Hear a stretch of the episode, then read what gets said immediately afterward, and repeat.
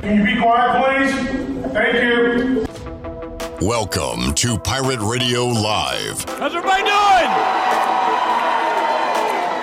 Clip. Hey, man, good to see you, brother. Booty, booty, booty, booty, booty everywhere. Ahí estaba, en el centro. Hoyo de Gloria. Have you scanned your MVP card? Breakfast was three eggs, scrambled light with grits and extra crispy bacon. Clip, what's up? It's Bryce. I know, Clip, people are looking for you to sprinkle your magic fairy dust on this whole thing and make it all better. Let's get to that conversation now. Here is uh, that. Now, live from the Pirate Radio studios in the heart of the Pirate Nation, here is your host, Clip Brock. Welcome in to a football, basketball, fun time Friday edition of Pirate Radio Live. Clip Brock here with you inside the Pirate Radio studios. Coming to you on Pirate Radio 92.7 FM in Greenville, 104.1 in Washington. You can find us on 1250, 930, online, pr927fm.com. And it's going to be a fun day with the chat gang because uh, we got a lot to talk about on this Friday. Man, I was fired up to come in and talk about an ECU basketball win for three hours. But that pesky ECU football, I thought I'd got away from it. But it creeps up on me like a shadow. It's the monster under my bed. We got pirate football to talk about. And it's a positive. So I'll take it. But I'll got to find a lot of time to talk about pirate basketball because we had so much fun in Minges last night. It reminded me that and a couple other things that I want to get to reminded me of why I love sports to this day and why I uh, started my love for sports all those years ago. Uh, we will dive into that. We got a lot of guests coming up, including Brian North later this hour, Tony Dunn, hour two. He will talk about uh, the Panthers looking for a new head coach once again. As uh, Frank Reich out, we'll get Tony's uh, first comments on Pirate Radio about that coming up later on in the show. Morgan Ahlers will join us. He was hype last night in Minges Coliseum and Mark Greenhalgh's Golf Shop Radio Show. Tiger Woods back on the golf course. Man, a lot going on. Busy sports day and a lot to talk about in the Pirate Nation as well. Shirley Rhodes is here. Chon is here. Joey is somewhere and will be here later on. And I haven't heard from Danny Bill. So I don't know if he's coming in or not. All right. Um, we'll begin with the big news. And that is uh, East Carolina has their man, their offensive coordinator. He is John David Baker. He's an Ole Miss tight ends coach, uh, co offensive coordinator, and will jump off the lane train to join the Mike Mobile. I did that off the top. Probably could have done something better, but that's where we're going right. The Mike motorcycle. Chandler is just shaking his head in disgust, and I don't blame him. Baker just completed his third year at Ole Miss as their tight ends coach. I'm reading from Tyler Comas, who uh, I believe had the news first with 24 7 Sports, Ole Miss inside the Rebels. Uh, it was his second season as the team's co offensive coordinator. And now I've got to log on to read the rest of the story. Hey, name redacted. Why can't I read this story? Maybe I can read it on my phone if I'm logged in. Um, John David Baker. Now, this is a name that when people saw, they got a little bit excited because he's young, he's coming from a good offense, and maybe uh, will open things up and give us a little something more to watch on Saturdays when ECU has the football.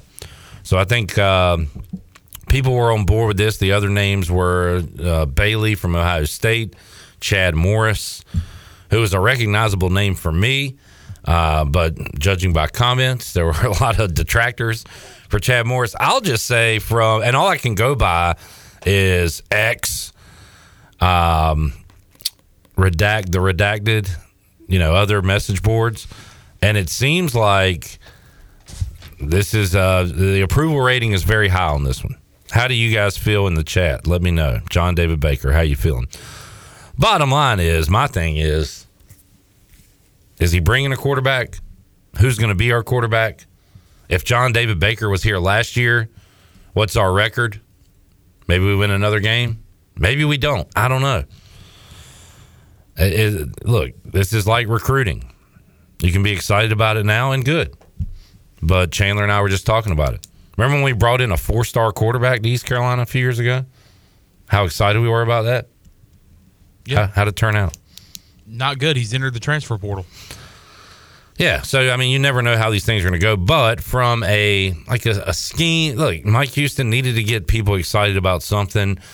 Maybe make people think there's going to be a change, a more exciting offense. I think mission accomplished from that standpoint with John David Baker. Yeah, I mean, especially you know his line of work where he's been, uh, his resume. Uh, it definitely shows that he is in a different type of offense that we have seen under Donnie Kirkpatrick. And uh, you go to majority of Pirate fans uh, in the past week or two, and you ask them, "Hey, what do you want in an offensive coordinator?" And a lot of them are going to say a different philosophy offensively, and we want a up and coming guy. We want a young guy.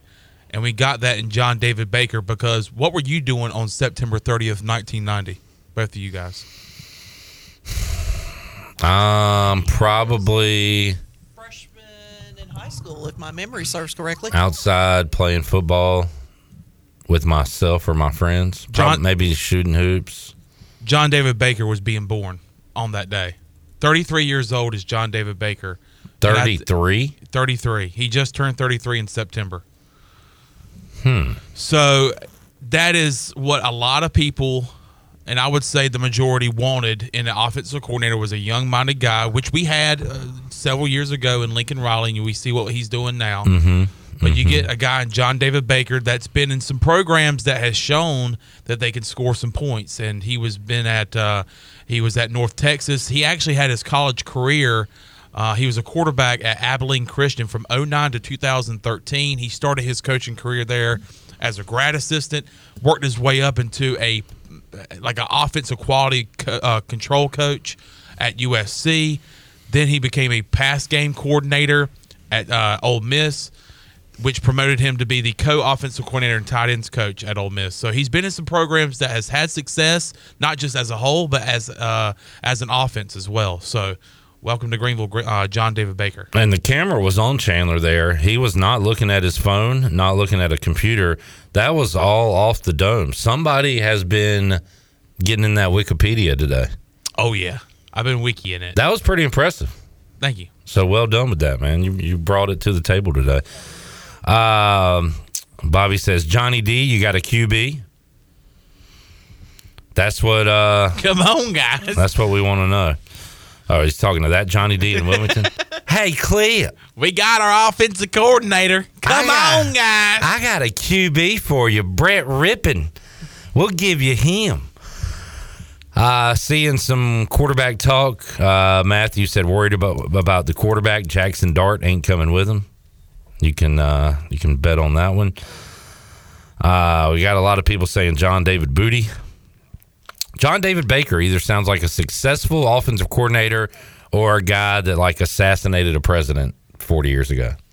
Anytime you hear three names, you think John David Baker. assassin. That sounds like a name I should have learned about in my history book. And it was All right, guys. Today we're going to learn about John David Baker. and it was on that day that John David Baker pulled the trigger and changed the landscape of America forever. But that trigger he's pulling now, folks, is calling plays for ECU, which Jamie says he's a little concerned because being a co-coordinator with Lane Kiffin, uh, he's not calling plays. Lane's running the show. Maybe that's why JDB wanted to come. Brian North's going to get into this when we talk to him in a moment. How do I know that? Because we recorded the interview an hour ago. He's going to say, why is he coming here? I think it's a good question. Is he getting paid more?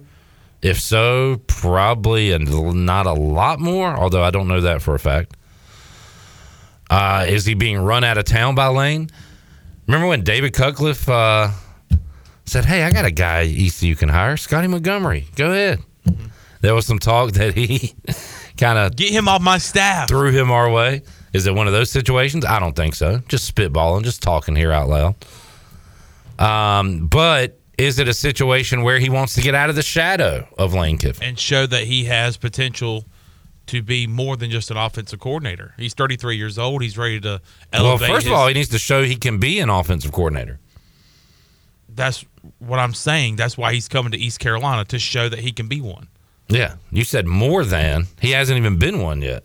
Right. More I- than a co-offensive coordinator. more than a co-offensive coordinator. So come to East Carolina, run, you know, uh, do all the play calling, run the show offensively, and show that you can be more than just a co-offensive coordinator, and have some sort of philosophy in hand, and show that you know at 33 years old he has some sort of strategic plan to better ECU's offense from last year to this year. Is that going to be hard? I don't think so because uh, this, as we know, this past year offensively was just tragic, was disgusting to watch.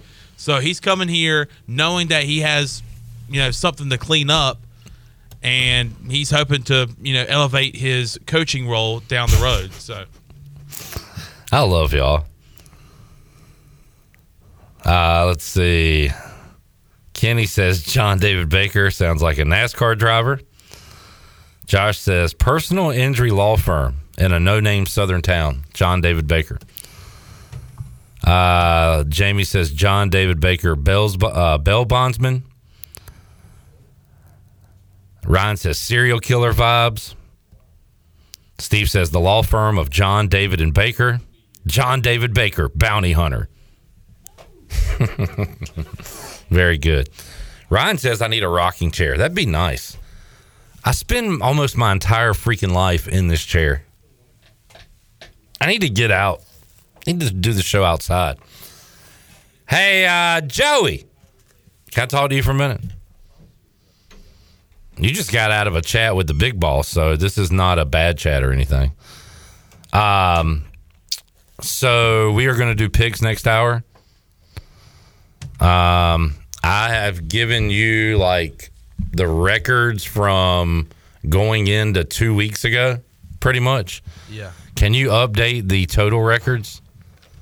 Yeah, So yeah, you, yeah, I can. So you've got the picks from last week, correct? Yes. Where's the week 11 sheet from last week, though?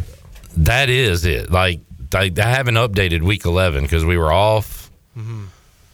So like you got some work to do. Okay. Yeah, yeah, I'll get to it for sure. The thing is, like, so those records are from after week 10.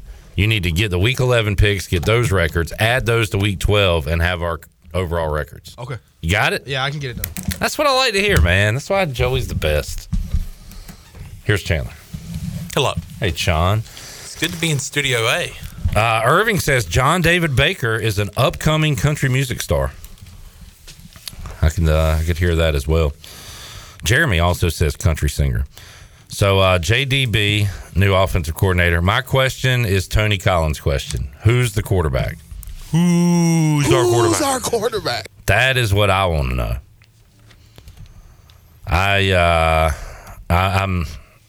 I probably shouldn't say more concerned. I'm just I'm more interested in that than I was the offensive coordinator hire.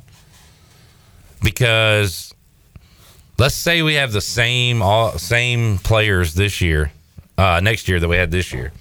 How many are we winning with JDB and A Flynn? No more than two. Hmm, I was going to give us three or four because we can beat Norfolk State. Oh, I thought you meant this past year. No, no. How many do we win in 2024 Oh. with John David Baker and Alex Flynn? Mm, yeah, I would be with you there. Three or four. Yeah. So, hey, we got we had to make this hire. We did make this hire. We made it quickly, and hopefully it'll be a good hire. But I got to see what QB is going to be behind center for East Carolina before I think this offense can do some things. And the portal hasn't even opened up yet. So, But, that portal is filling up, Chandler, because I got the another line name. is long. the The portal's not open, but the line is uh, very long, waiting waiting to get into that portal. So we were at, I believe, 13 yesterday. We're adding another name to the East Carolina portal entry list. That is Omari Allen. He is an offensive lineman. And that means we now have, I'll just name them Mason Garcia, Zion Agnew, Isaiah Foote, Grant Copeland, Elisha Samples, Omari Allen. the fourth O lineman on this list, by the way. Jason Shuford, Travon Hayes, Tegan Wilk, Drew Dotter, Carson Smith, Ryan Capriotti, David Chapeau, Brock Winstead.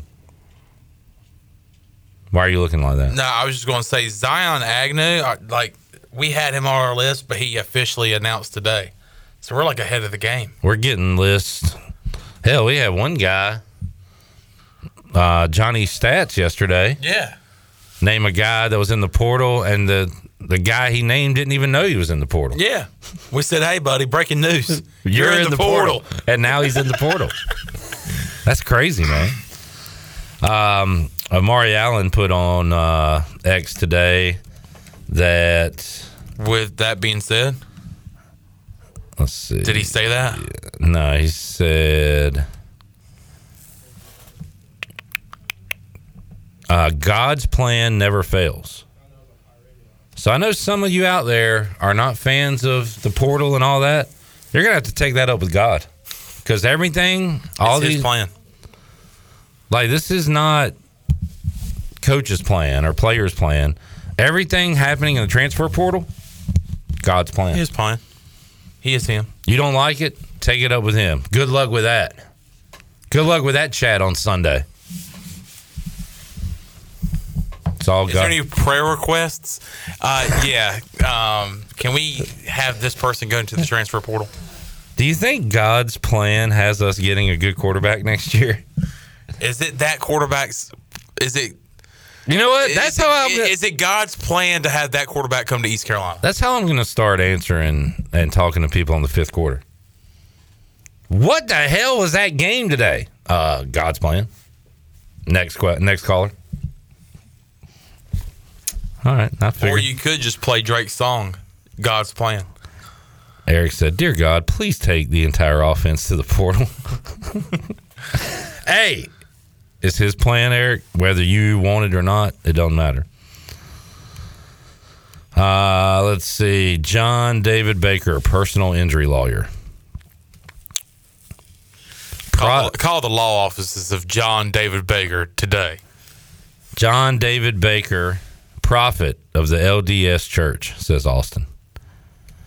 Dear Lord, baby Jesus, can we get a quarterback from the portal? Praise be to He. Thank you, Mike P, for that. Praise be to He. Jeremy says, "What do you guys think of the Pirates that are entering the, entering the portal? Good, bad, indifferent." Good question, Jeremy. Let's look at that list real quick.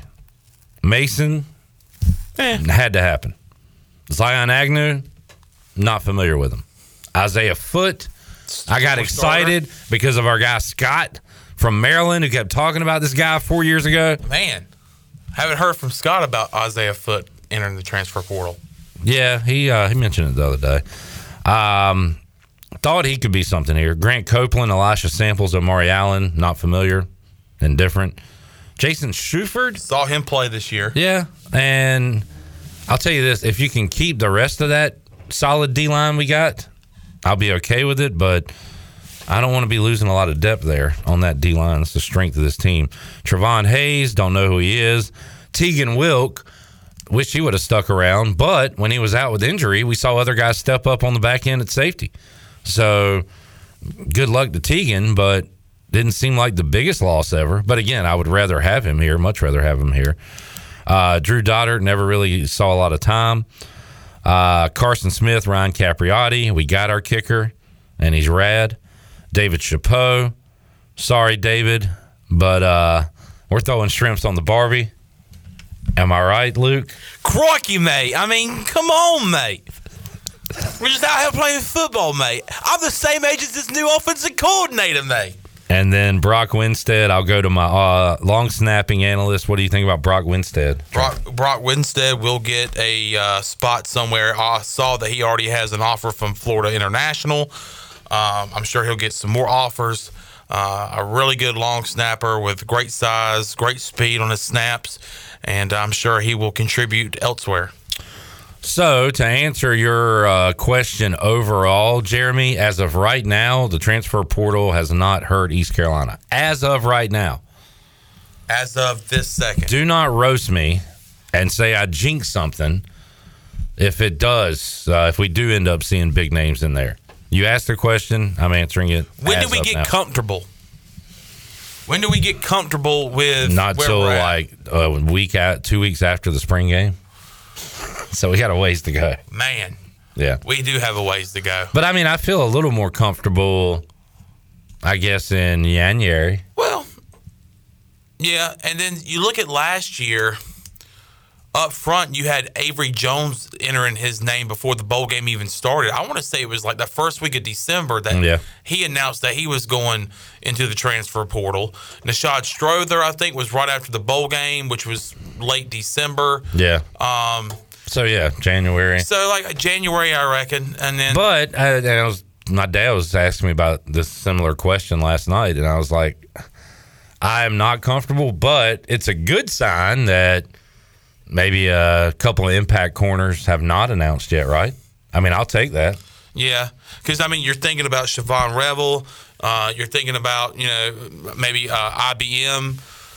You know, or when are they going to make their decision? And I mean, like, I, I, to this point now, it's like, all right, it's a blessing that we haven't heard uh, those names. God's plan. You know, God's plan has not been put into the transfer portal. But as the weeks, you know, that lead up to, uh, you know, the portal opening on Monday, I believe. Um, when are we going to start hearing those names? And hopefully we don't hear them, especially for a guy like Shavon Revel, who's been such a big part of the uh, defense's success this past year, who has a bright future with East Carolina, hopefully, if it's God's plan. Um, so we're, we're just waiting. But right now, it, it, you know, fingers crossed because there is no big time names in the in the portal. I would argue that Tegan Wilk is one of those guys, Yeah. who has you know been a, a- a big part in that safety room. But we saw him go out, and we saw this defense play very well. Exactly. So it doesn't concern me as much. David says, I like to think of my quarterback in a tuxedo t shirt because it says, like, I want to be formal, but I'm here to party too. I like to party. David, I have no clue what you're talking about, but I like I like where your head's at. Seems like you're having a good Friday. Do you know what that means? No. Okay. Uh, Zach says it would be great to get KJ Jefferson from Arkansas. It'd be great to find a million dollars when I walk to the bathroom, too. Both of those things would be great. You have a point there, but be a little nicer. Steve said, Where do transfers use the bathroom? The portal potty. Steve, you are banned for the rest of the year. We'll talk to you in January. Boy, we got off to a good start today. What's happening now? Alex said, We don't feel comfortable till fall camp.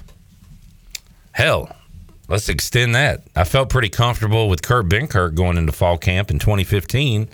And then my dreams were shattered like his leg. Oh, clip. Yo. David's comments from Ricky Bobby. Oh, sorry. Talladega Nights. Thank you. You know what, David? That's on me. Usually I and I throw out tons of references. I apologize for not getting that one. I take that back, David. Uh, Eric says, "No wonder Clip didn't get my." Yeah, I, I guess Talladega Nights is not on my referenceometer. It's not one of my favorite movies. You know what else I think is I don't want to say it's overrated. I just don't love it as much. I just thought of two more movies. Am I not a Will Ferrell guy? I think Step Brothers is overrated. I think Wow. An- Anchorman's overrated. Wow. That's just that I, I I'm sorry. And Talladega Nights, I probably watched it once. That's why I didn't get the references. I didn't didn't love those movies. How many times have you seen Anchorman? Probably once or twice. I don't know. And I tried Step Brothers Anchorman, again. I see Anchorman as a movie that would tickle your fancy. That would literally get you tickled. You're not going to tickle me right now, are you? No, I'm not going to tickle you. You are, aren't you? Nah, just kidding. um, no, but Anchorman seems like a movie that you would laugh at. Well, it's not. And I'm sure I laughed. Ha ha ha ha. what a great scene. Uh, but I just uh, I didn't love it, man. So you just you're Will Ferrell. I, I don't not hate her, but maybe you just don't appreciate him like other people do. What about Elf? David said, I like Elf. David said, Don't you wish that evil on me, Clip? Step Brothers is God's plan. Look, me not loving those movies is God's plan. Cameron says, Clip, y'all need to make a We Not Know Punks t shirt. Uh, yeah, I've already told like eight people that today. We Not Know Punks? I should be wearing that shirt right now because we not know punks. We not know punks. God, that fires me up. That I was so excited to talk about basketball today, and then we, had, we you know, Stop! Stop! Don't don't even start talking about basketball.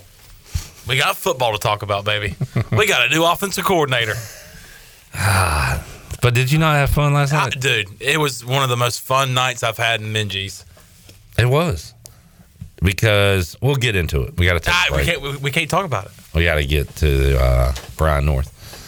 Step Brothers top ten all day. What about Adam Sandler? I don't love him as much as you do, but I do love Happy Gilmore and I do love Big Daddy. All right, let me think of 10 comedies better than Step Brothers. I'm counting Major League as a comedy. Oh my gosh, really? I mean, you're a major league guy. Like that's your favorite movie of all time. Yeah.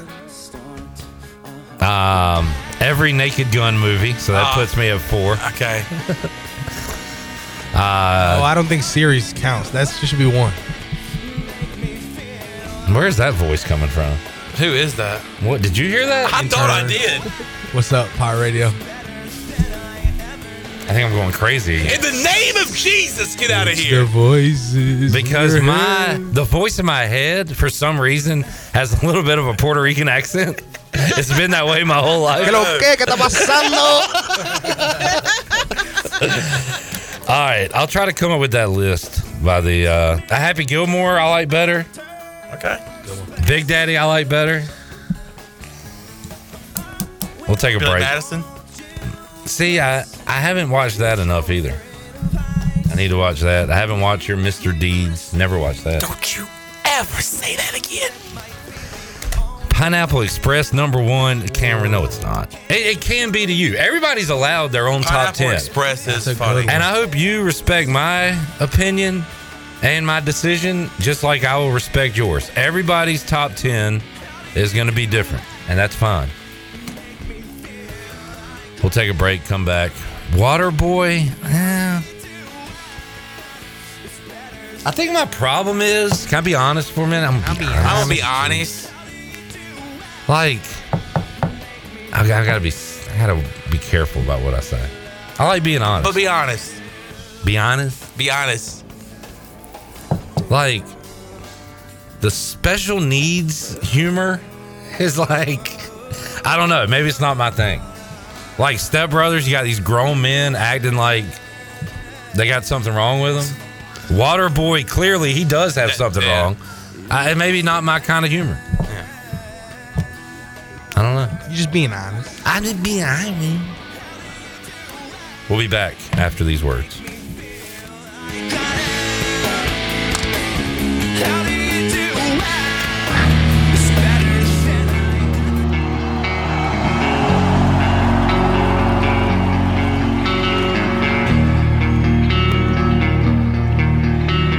You're listening to Hour One of Pirate Radio Live. This hour is brought to you by Pirate Water. Get ready to party, pirates. Go to drinkpiratewater.com to find your new treasure. 21 and older only. Pirate Water. Why be yourself when you can be a pirate? Now, back to the show. Well, welcome back. Vacation spots are right here in our very own backyard. Take a trip to a state park and enjoy traditional camping, RV space, and also air conditioned cabins that can be rented with Wi Fi.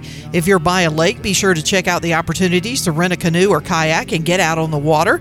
Your next adventure is right around the corner. For more information, please visit ncparks.gov. Now let's head back in to PRL. Here's Clip. All right, I'm seeing a lot of movie entries by folks better than that I enjoyed more than Step Brothers and Anchorman.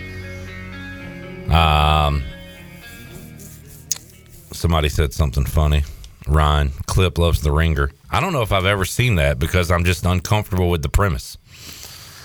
Oh no says Friday is number one. Definitely like that more than the others. Ryan said super bad is tough to beat. Like that more. Brad said American Pie. Like that more. That was uh it came out right when I was a senior in high school. Really hit home with me. Um David said Tommy Boy Black Sheep. I like the Chris Farley vehicles. So yeah, all better than stuff. Chad's got a list. He says Waterboy Dodgeball, Happy Gilmore, Caddyshack, definitely Caddyshack. Tommy Boy Airplane Hangover, Old School Uncle Buck. So yeah, it's just not in my top ten. Maybe I'll go revisit it one day. All right, I got a Brian North interview. You know what? It's Friday, man. Let's just go. I just want to talk. I want to keep it here. I'll get. I want to get to that interview later, if we have time. Okay. I do want to run that interview. We'll do that. Dumb and Dumber, yes, and you're right, Eric. they were special. Maybe at that time in my life, I liked that humor more than when I got older. Because yeah, I love Dumb and Dumber, and they were definitely special. I mean, Thom Yorke would say they're so effing special. Da-da-da. Da-da-da. Eric's calling me a fraud. You're probably right. I am a fraud. Jamie said, American Pie hit home with you, or are you a fan of pie play? Not that p- particular scene, Jamie, per se, but uh, some of the, some of the movie. I feel like we're getting a little too personal now. Chandler, you talk. Were you a fan of Bandcamp, maybe? I never went to band camp, but Okay. uh, it was a good movie. Yeah. Enjoyed the flick. Uh, let's talk hoops. So I Crank thought- up the band. I saw multiple things last night that reminded me why I'm doing this and why I love sports. One of them I saw on X, which is a place for a lot of negativity and things like that. But did you see the uh, the video of Mitchell Robinson's high school coach? What a great, cool, neat story. So they interviewed him during the Knicks game. Uh, his high school coach Butch Stockton. Stockton's uh, and he's in his what 80s, 70s. Uh, his wife passed away in September, and uh, Mitchell Robinson visited her every day in the hospital. At the funeral, Mitchell Robinson invited his coach to live with him in New York and said, "Coach, you need to Coach. get your mind off things. You can't stay in that house by yourself. Let's uh, come come up with me to New York. We're gonna get through this together. Come to my basketball games. Go to the games. Cheer me on. I We'll- got you a ticket. We'll be roommates. Uh, Mitchell said that Butch Stockton took him up on the offer. He has been Robinson's roommate since the start of the season, and he was shown cheering him on at the game last night. And that's why I love sports. That's why sports is great. Relationships, uh, it changes your life forever. This guy clearly made an impact on Mitchell Robinson years ago, and now Mitchell is returning the favor and helping this man uh, get over his wife passing away. We love sports, but sometimes the story within sports is what grows our love for it. Exhibit A with Mitchell Robinson and his high school coach. Another thing I saw last night, not just saw, but witnessed, but experienced You all right there? rivalries. Uh huh. Rivalries are a reason we love sports. Teal surrounding me in section 213. Seahawks fans. Seahawks. Those dum dums behind me. Oh, the, the, the seats have cup holders. Did y'all see that? These seats have cup holders. This is so cool. Were they really saying that? Yeah. Do they not have that at Trask Coliseum? This is my favorite player. What happened to so and so? Oh yeah, and been here in two years. Oh, he's my new favorite player. I like this guy too. Hey, don't. The seats dumb. have cup holders. The seats have cup holders. The snozberries taste like snozberries. Is this bigger than Trask? It doesn't look like it. Oh, but the seats go up high.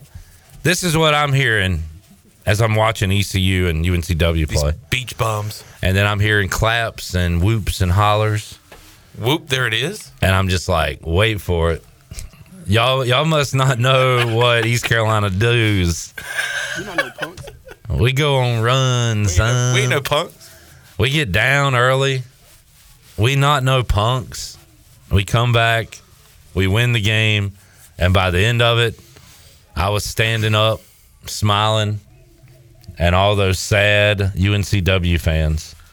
Could do nothing but sit there in complete shock, going, man, these seats have cup holders.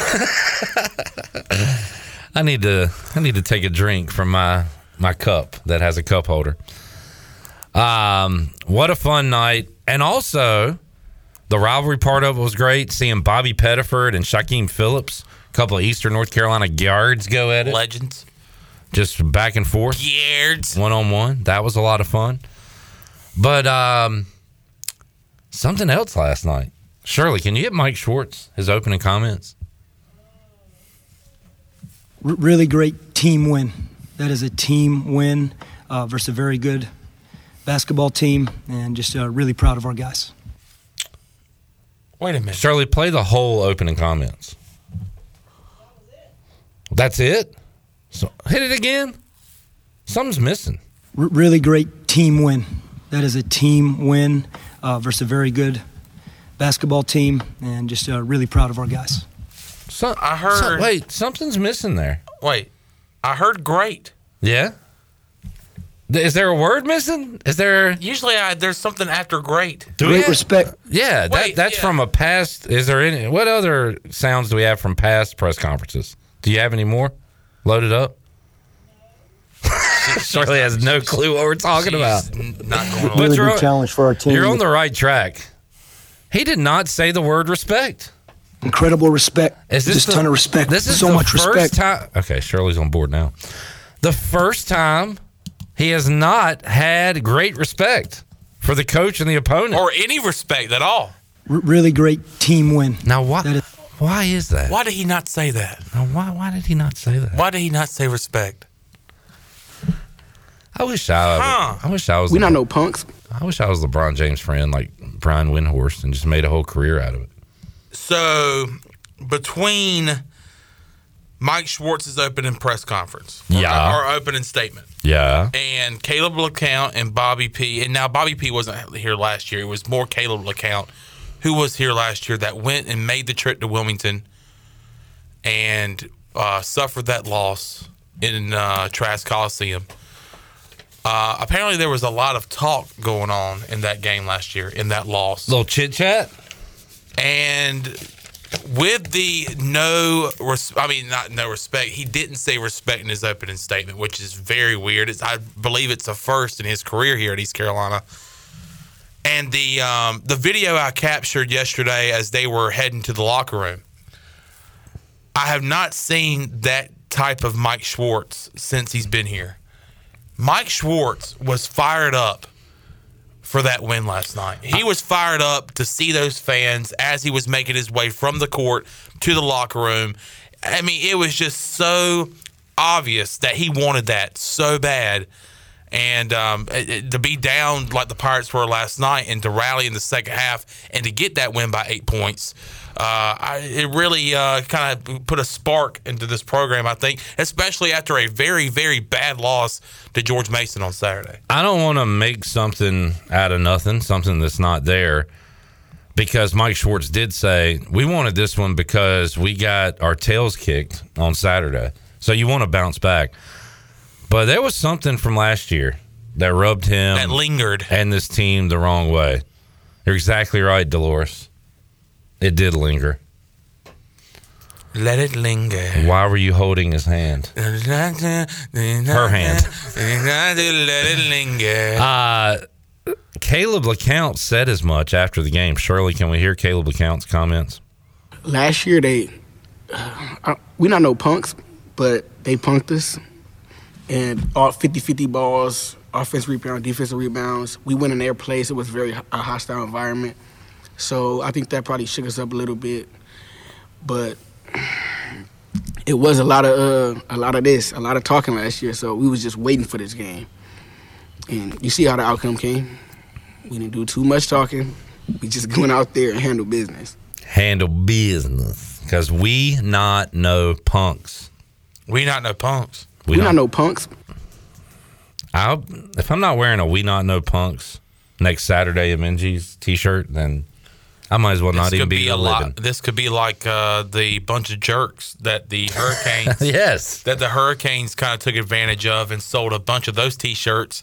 Literally made it a part of their like mantra, a part of their like their slogan. This is our rallying cry, and we, We- need we that attitude. When you go on the road, look, we got we were punks on Saturday. We got punked. We got to go on the road and say we not no punks. We were We not no punks. punks. We were punks on Saturday, and we were punks in Wilmington last year. Yeah. You know when we weren't punks last night. We not no punks. We not no punks. We not no punks. We not no punks. Punks. Bobby Pettiford wasn't even here for the game last year, but somebody told Bobby P, and Bobby P said, "You know what? I got your back, because I'm not I not no punk." I'm not no punk. Let's hear what Bobby P had to say after his season high with the Pirates. Coach made sure, you know, we felt it from the jump. You know, you know, we watched last year's game, and that kind of added some fuel to the fire. And then just having a crowd and that type of environment just got us going. I Felt like we was playing, you know, at advantage, six on five out there, especially on defense. So it was good. Um, you know, I just could tell. You know, Coach walked in this morning with the uh, he had his AirPods in. You know, his foot starts shaking himself when he get all excited and stuff like that. So I knew, I knew how he felt. You know, he wanted that game bad. So, you know, we just played for him. You know, it was a lot of you know kind of talk and disrespect last year. So I just wanted to settle that. That was all. Consider it settled. This case settled. Pirates beating UNCW. Case closed. Seahawks helped out last night. They missed a ton of threes Uh, and pretty good looks. They were 0 and 11 to start. Uh, they were uh, they were 0 and 11 at one point last night. Oh for And eleven. it- it- what was I saying? oh, and I mean, Oh, 0 for 11. yeah. Number 30 for them, I felt like was going to just keep throwing up threes until he made one. The game really changed when they stopped going through Shykeim Phillips and just started giving that uh, chunky lefty the ball and said, "Here, go to work." And boy, did he! Oh, he did. he went to work and he helped us out quite a bit last night. Uh, Cameron says, print out some We Not Know Punk shirts and sell them. All right, look, we got to get our people on this, man. Well, we got to get them out quick because we play South Carolina coming up uh, next Saturday. We need to get, we play a game Monday. Let's get them out by then. I mean, I could see. Let's get them to have warm up shirts. We not we not no punks. We not know punks. That is the mindset. We not you know got- punks. You got to have. Cameron says, "I respect anyone from Compton, USA." Exactly. By the way, if this is Cameron Yarborough, who was a part of that student section last night, shout out to the student section. Yeah, great. Uh, great crowd down there. what did they add last night that hadn't been there previously? What did they add? Yeah. What was different about the uh, Minges Maniacs? Did Um, you pick up on that? No. A foreign object? Something brought into the building? Still no? No. Will Ferrell? No? I don't know. Who's the uh, actor? Shirley? Um, uh, Christopher Walken? Uh, cowbell. There you go. They had they had more cowbell, We need more cowbell. and they had more cowbell cowbell last night in Minges. I thought it was a good addition. It wasn't overdone.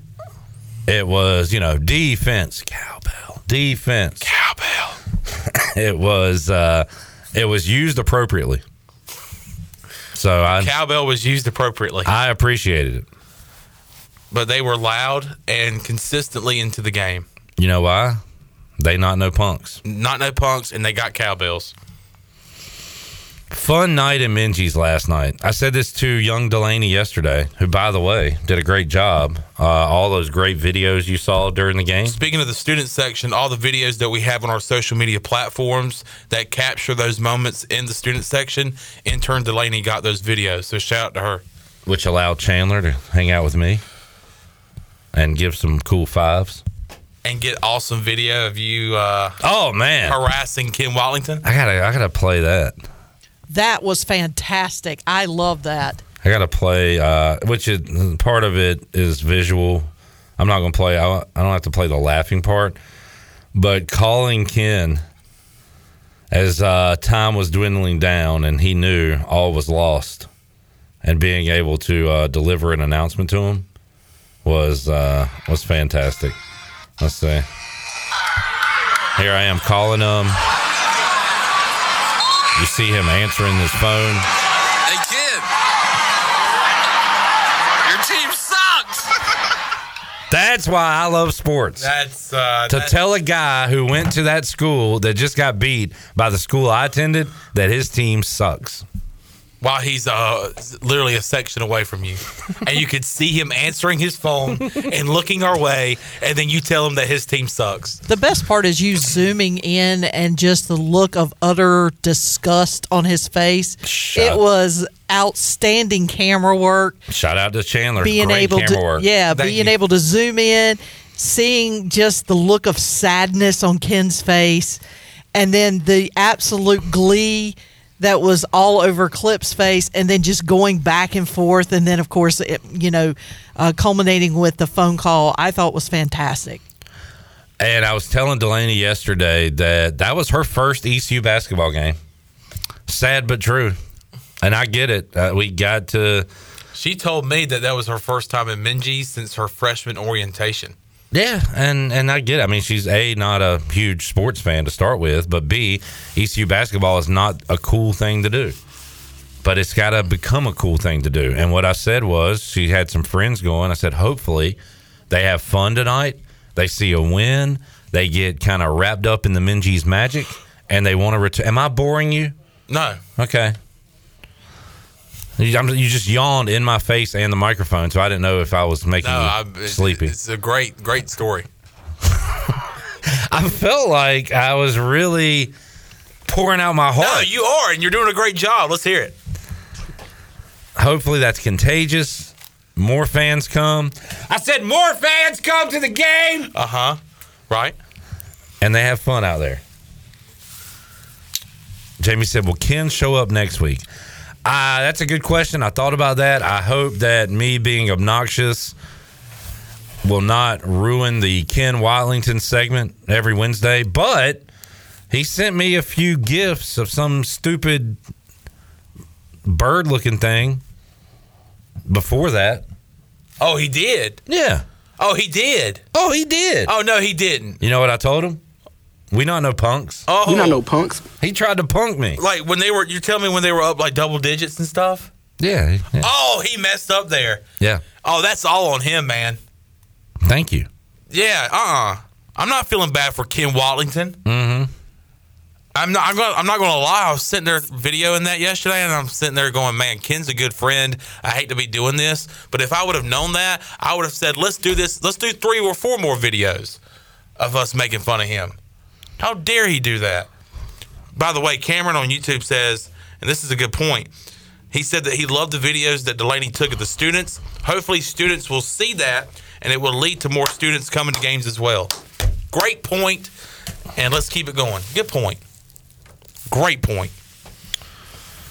Chad said, should they be saying clamp down? Chad, get this through your thick skull. Mm.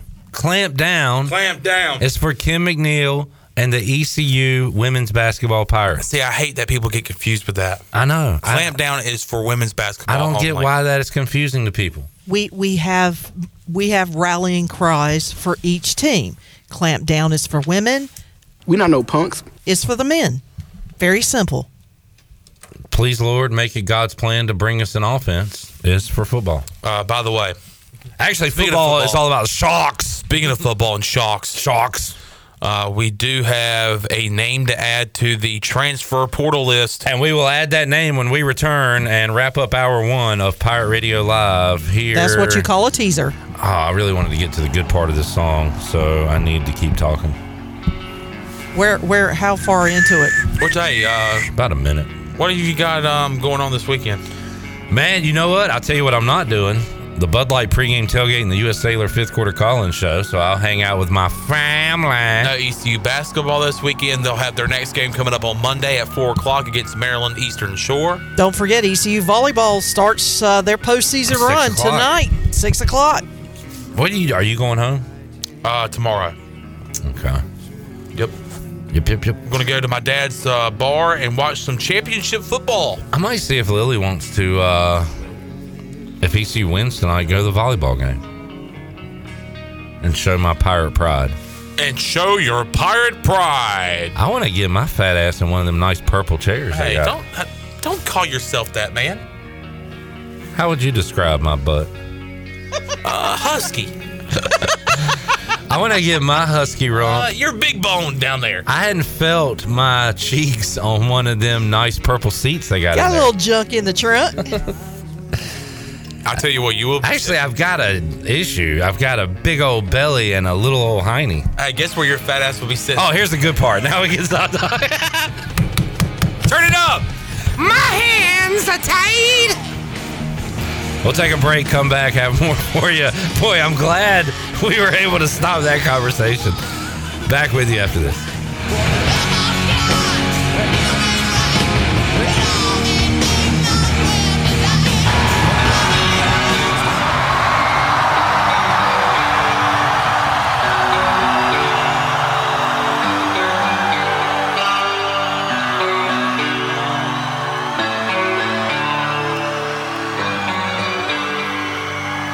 You're listening to Hour One of Pirate Radio Live. This hour is brought to you by Pirate Water. Get ready to party, pirates. Go to drinkpiratewater.com to find your new treasure. 21 and older only. Pirate Water. Why be yourself when you can be a pirate? Now, back to the show. Welcome back. Hey, Pirate fans, did you know that there are thousands of special needs children and adults right here in our community that love ECU athletics as much as you do? Robbie's Clubhouse is a local nonprofit organization that can turn your unused ECU tickets into a fun day for a family with special needs. If you can't make it to the next Pirate game, simply call 1 800 Dial ECU and donate and designate your tickets for Robbie's Clubhouse. If you know of a family that needs tickets to a game, call Robbie's Clubhouse at 252 916 9117. Now let's head back in to PRL. Here's Clip. Back with you, Pirate Radio Live, wrapping up hour number one. Where's Tony? Look down, Tony. And amongst all the Boy, this will really kill the momentum of today's show. Jamie wants to know where do we stand in our fantasy leagues with playoffs approaching? Nobody cares about this, Jamie, but I lost by not even a fraction of a point, like two decimal places two weeks ago. And last week I lost by one. So in my main league, I'm now six and six, a very frustrating six and six. Uh, but I am in six. So right now, if the playoffs started today, I would be in. In my old sports bar league, I am currently in a playoff spot, sitting at seven and five. I'm in fourth. And I did best ball for the first time this year. In that league, I am losing a lot of games. I've lost three in a row, sitting at six and six in fourth place. So as of right now, I would make the playoffs in all leagues, but that could change very fast depending on what happens these next few weeks. Where are uh, where's Long Chon Silvers looking right now? I am currently in seventh place. Ooh, six teams make the playoffs. Uh, yeah, six and six. I have lost uh, three or four in a row now, and um, that is to a lack of execution on my part with the roster, not being engaged in trades, and that's because I. This is the point where I get to where I'm like, I don't care about fantasy. Well, now you need to get all in with the Panthers sucking. You need this to be what you focus on on Sundays. Yeah. So speaking of making changes, Buffalo Bills defense is out this week. I did pick up Tampa Bay's defense because they played the Panthers this week. Good pickup. So, and I made that choice because I am well aware of this Panthers offense, and I'm uh, hopefully going to be making it to seven and six with the help of the Tampa Bay defense because I do have Matthew Stafford. I was able to pick up Matthew Stafford, and he's been pretty good since I picked him up. Um, the only reason I'm projected to win right now, I believe, or to win by a big margin, is because my opponent does not have Jalen Hurts in. Let me just let me quit talking. All right, talk. Go ahead and talk. Joey, how about you? Uh, I'm eliminated from the playoffs. Essentially, I'm five and seven. Oh, you're in that best ball league and you lost quarterbacks, right? Yeah, I lost both my quarterbacks in that league. So Yeah. that was just a great one. If you play best ball, there are no roster changes throughout the year, and you draft two or three quarterbacks. Joey drafted two, and guess what? They're both hurt. Was one of them Joe Burrow? Tony, you can come in. No, want. never. Uh, Anthony Richardson and Deshaun Watson. Uh, right now, my first the first nine teams are all tied for fifth. We got five teams tied for fifth right now, Yeah. and I'm in tenth. Um, now Jamie's asking this question for one reason. He wants us to ask him how his team's doing. Should we ask him? No, don't Uh, give him that satisfaction. All right. Joey says no. Chandler, what do you say? No. Well, I am a good guy, and I want to know, Jamie, how's your team doing? Hey, Tony. Hello. We need to take a break. Fun hour number one. Oh, by the way, we owe you a portal entry. Chandler, what pirate is entering the transfer portal? Uh, Jamari Young. Wait, we lost Omari and Jamari in the same day? Yep, Jamari and Omari in the portal. Was this part of God's plan or was this his plan? Uh, let me check. Oh, God's plan. God's plan. God's plan. Li- God's he was plan. a linebacker. So Okay. put him as a I was going to say, I'm not familiar with Jamari Young. He joins the list. Next year we should do like a big a square game. Squares, transfer portal squares.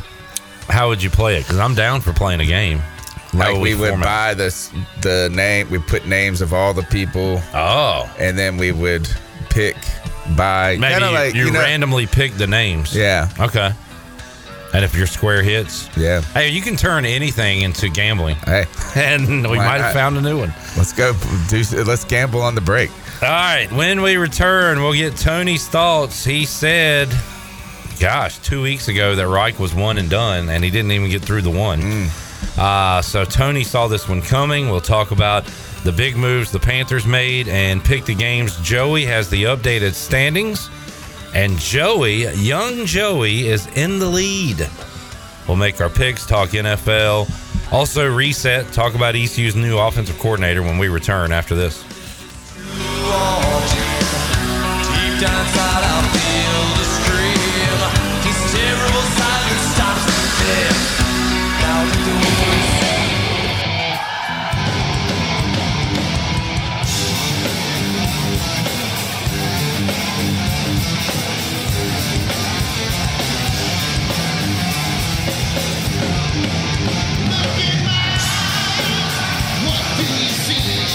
You're listening to Hour 2 of Pirate Radio Live. This hour is brought to you by Country Mart. Country Mart is open every day and has two locations in Bethel on Highway 11 and in Stokes on Highway 903. Country Mart, fueling you up with great food and your engines with great gasoline. Now, back to the show. Welcome back. Washington's favorite place to eat and where all the locals go is down on Main Street. Down on Main Street's famous weekday lunch specials are only $7.99.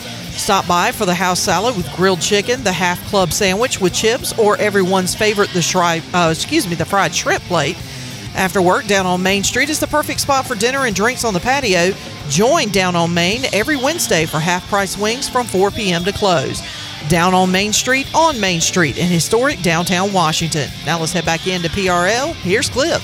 All right, back with you, Pirate Radio Live. Shirley, can you cut this music real quick? And I'm going to play it right over again. Because uh, Saturday night, CM Punk returned to the WWE, and I love a good crowd pop.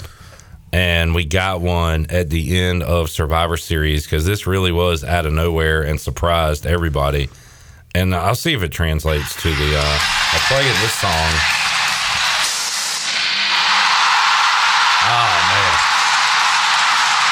man. Love a good crowd pop.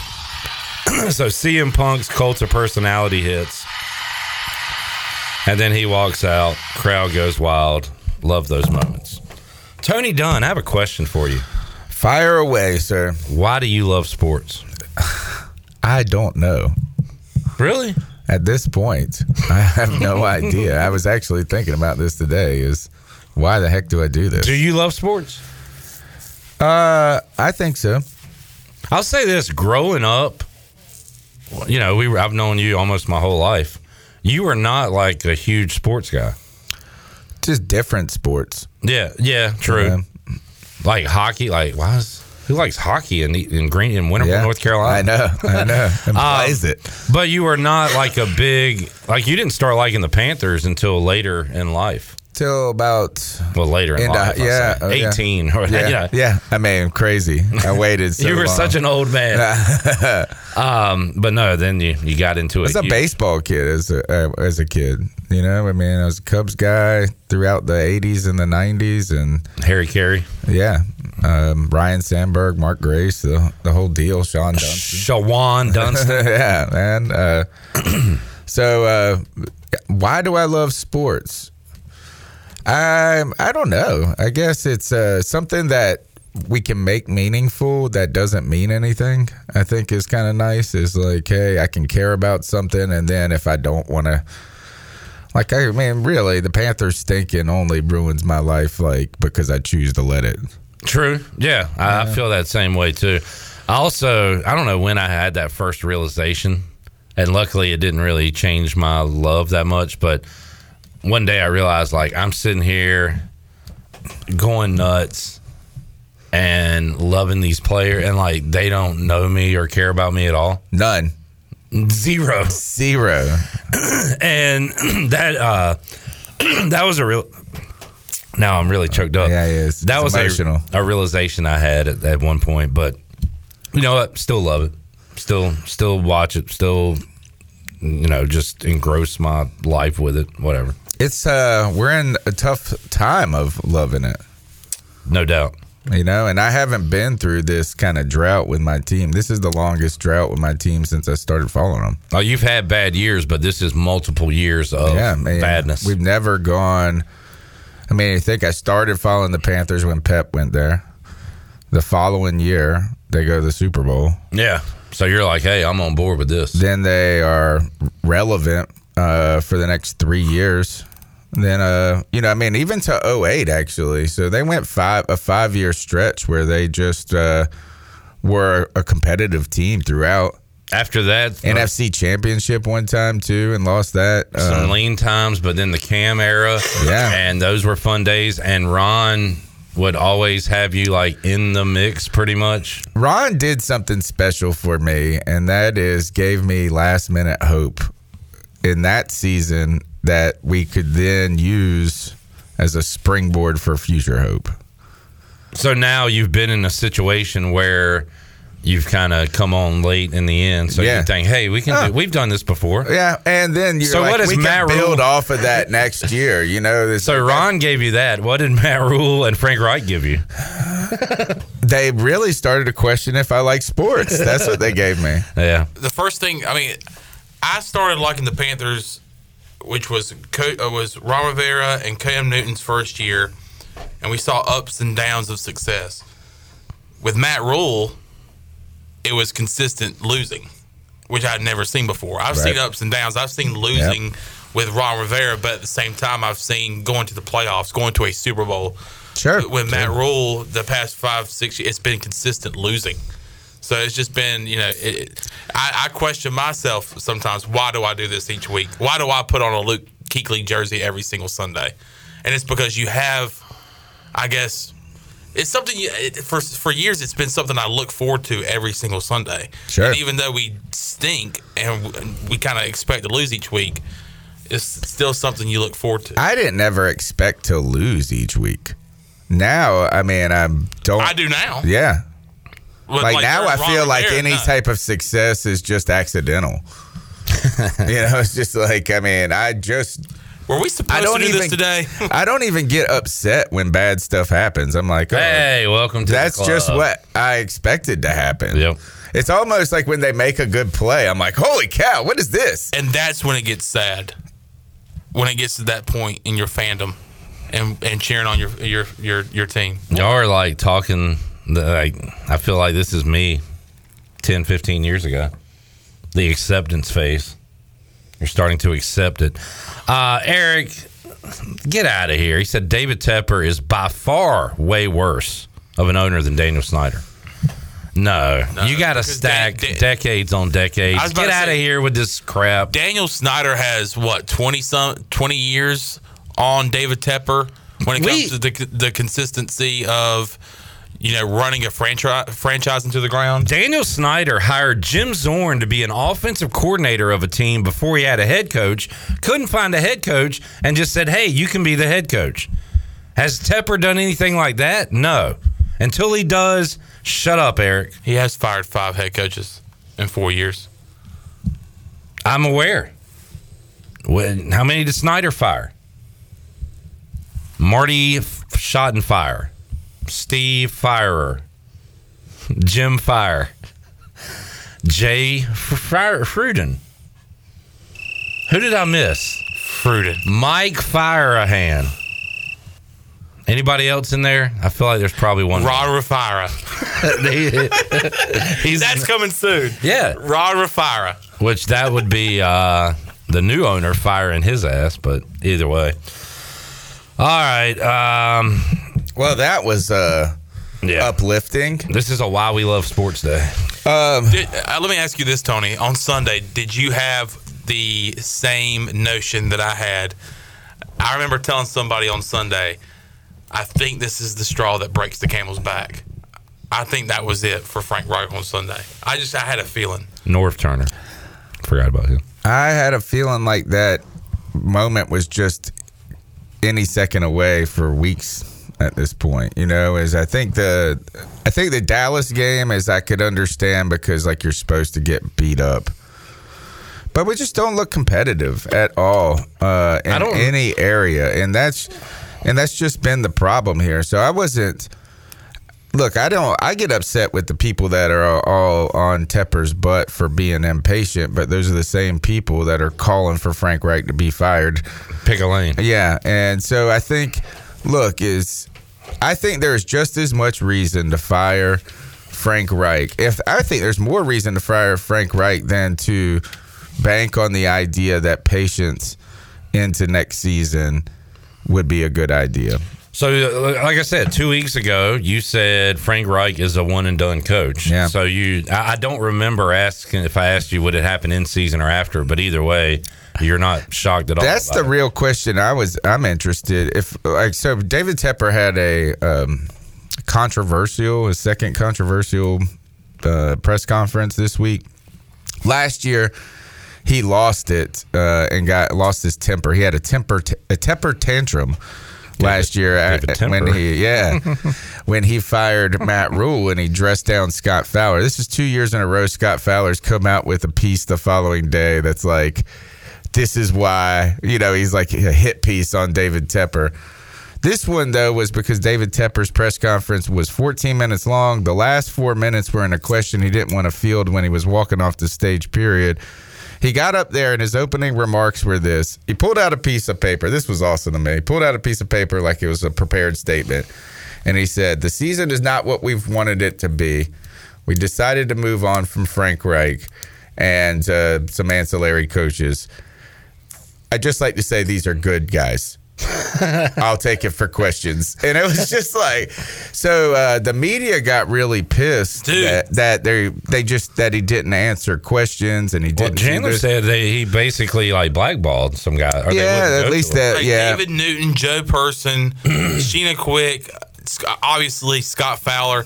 All those guys took to Twitter the other day. Yeah, they were of their upset. displeasure, and I want Welcome say, to our lane, bro. I know you're like the beat writers are finally like one of us. now. Yeah, yeah, take that, man. We've been trying to get you for an interview, whatever, Jo- Joe Person, and and this is, and I've been the one raising my hand to talk to you, and you guys ain't looking at me. And I don't know. It's like uh, I guess some people said that it was kind of like um, I don't know David Tepper. I don't know who's up there like saying, "All right, let's go to David Newton with E ESPN."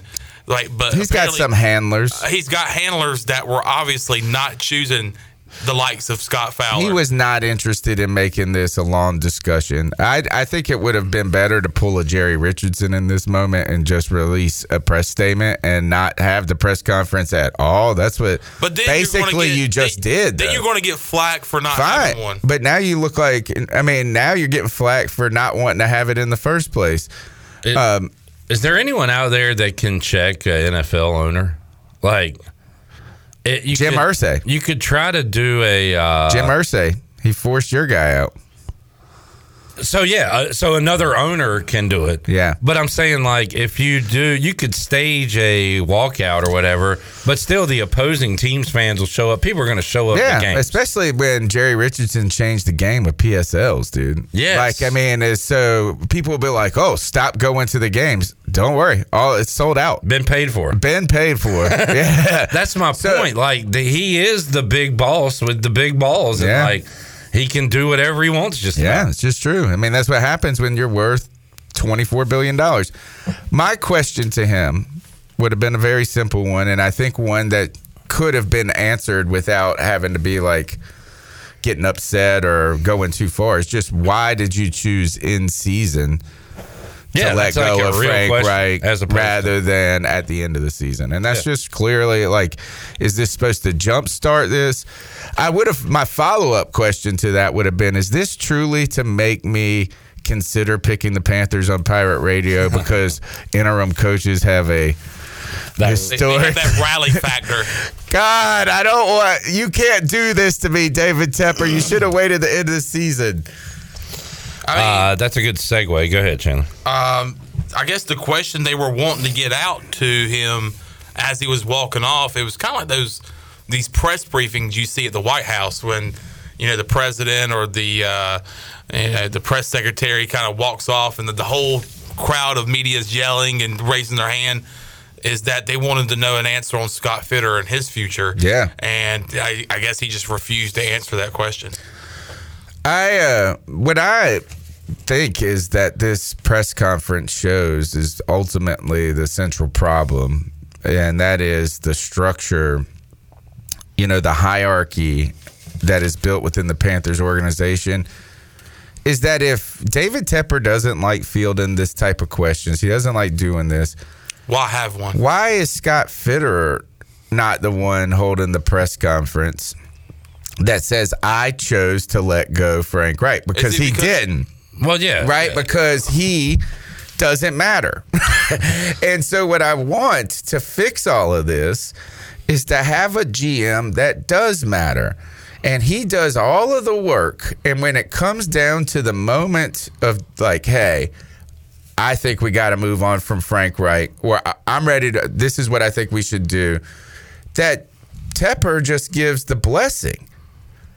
You know what I'm saying? That he's just the bl- like he's just Run it saying- up to him. Yeah, and as if This he is what does- we're going to do. yeah, and yes, you always get the final say because you're the 24 billionaire. But this is like the whole point is that that structure is the problem. So Richardson was like that, right? Yes. Where he didn't have his hands in everything. The only time you saw uh, Jerry Richardson Was on Gene's Friday. Was on on With Gene- that uh, face. Or on Sundays in his box, or at the Christmas tree lighting outside of Bank of America Stadium uh, during Christmas time. That's the only time you ever saw Jerry Richardson. Yeah. He he uh, he just kind of was he owned the team and stepped away. Hell, he was more hands on with the NFL than his own team. He had that big NFL shield on the midfield logo. I thought you were going somewhere else with that. With being hands on. Well, moving on. But uh, we got to make some picks. Sponsored Final to you thoughts by Gillette. Final thoughts? No. I was just going to say like What did you think of the interim guy firing Deuce Staley and McCown? What's up with that? I, I think it's typical sometimes for these types of moves to be made when an interim coach takes over. One, I think another is that Chris Tabor is was a holdover from the last. Co- you know, he was a recent hire, uh, or at the end of Matt Rhule's tenure. He just had to have. I mean, he's just got the special teams unit rocking throughout the whole time. And I think Tabor is a guy that doesn't have any loyalty ties to these guys. And I think ultimately Deuce Staley and Josh McCown kind of are Frank Reich's guys. Yeah. And I don't think you'd probably be worried about them undermining him, eh, undermining him. But if you also think about it, is those coaches are the coaches of two units that have underperformed like crazy this year. Is Deuce Staley vouched for Miles Sanders, and Miles, Miles Sanders has been just terrible. And uh, Josh McCown, who's great about talking about film with Josh Norris uh, on Underdog Fantasy in the offseason, hasn't gotten the number one pick playing well. Yeah. So I mean, I don't know. It doesn't really, and I think we've been asking this question too. So it doesn't. I don't think I'm uh, surprised like crazy. Is where the heck has Deuce Staley been at? I haven't seen him in any not press conferences. I don't. I don't think I need that. But like, where's him yelling and screaming and bringing that energy on the sideline? There's not been one camera pan to him all season. Not one like noteworthy story about him or anecdote. So he's just been missing. Joey, any thoughts uh, you want to get in before we take a break? Uh, no, I just thought I found it interesting because as well as the, that decision with firing Deuce Staley and McCown, it was also a mutual decision between Tabor and Jim Caldwell. This is what I Uh, love. I got my. I finally got my coach. So where is Caldwell? Is he out? He's the offensive analyst. Oh, so he's, in. and Thomas Brown is the play caller who is Hey, back again, huh? I love some uh, uh, Jim Caldwell. Caldwell. I know. I got finally got my black Frank Reich. Do you know, um, or do you think that your guy, who's the guy? Tabor. Who's the guy you want to chance? Steve Wilkes. Oh. Is there Wilkes. any chance his name? No. That's that's no. That's done. I don't think he would do it. I think Wilkes is the type of guy. is, You had your chance, you didn't take it. I'm not going back. Now Mully's a Charlotte guy, And I think Said- Wilkes I would know up. too. This I think Wilkes would know right away that it would actually be the same situation It's he was in situation. in Arizona, which is set up to be a one and done coach. He's already been through that crap. Trying to maybe a storyline that would make Panther fans, you know, throwing them a bone for five minutes until that didn't work out. No, I don't think. I think, I think it's John Harbaugh, man. Jim Harbaugh. Take this- Jim, Jim. Oh, Take this with a grain of salt. because I've been talking.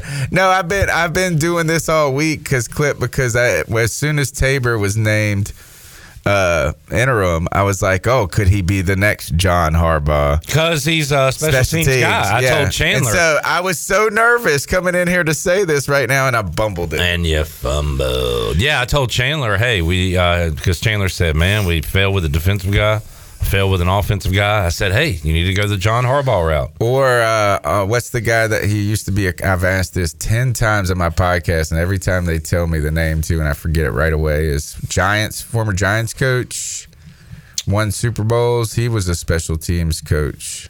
Tom Coughlin? Nope, the one. Parcells? Well, Joe Judge went never there to be a special Was it team. Tom Coughlin they won the Super Bowls with? Yeah. Okay. I'm trying to think of somebody else that he was. Joe Judge went from the Patriots to the Giants and was an absolute joke and said his organization wasn't a clown show, and they were. Uh, Shirley, take us to break. We'll come back. We got to make some picks. Young Joey in the lead. So he will. Jim Fassel. Oh, yeah. That was. Uh, we are making the playoffs. We are making the playoffs. We're going to win these games. Uh, we'll take a break, come back. He, I guess, took them to the Super Bowl and they got crushed by the Ravens. Uh, back with you, Pirate Radio Live, Friday after this.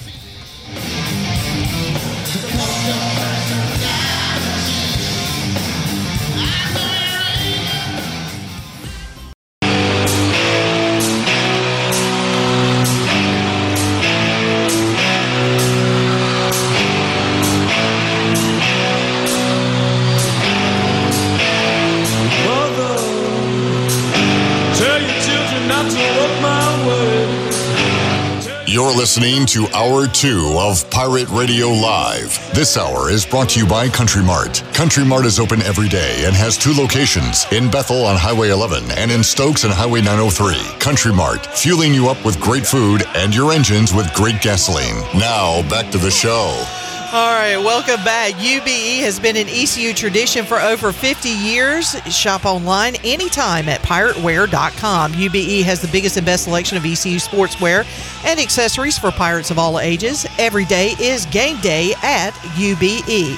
And Bud Light reminds pirate fans to always stay in the game and drink responsibly.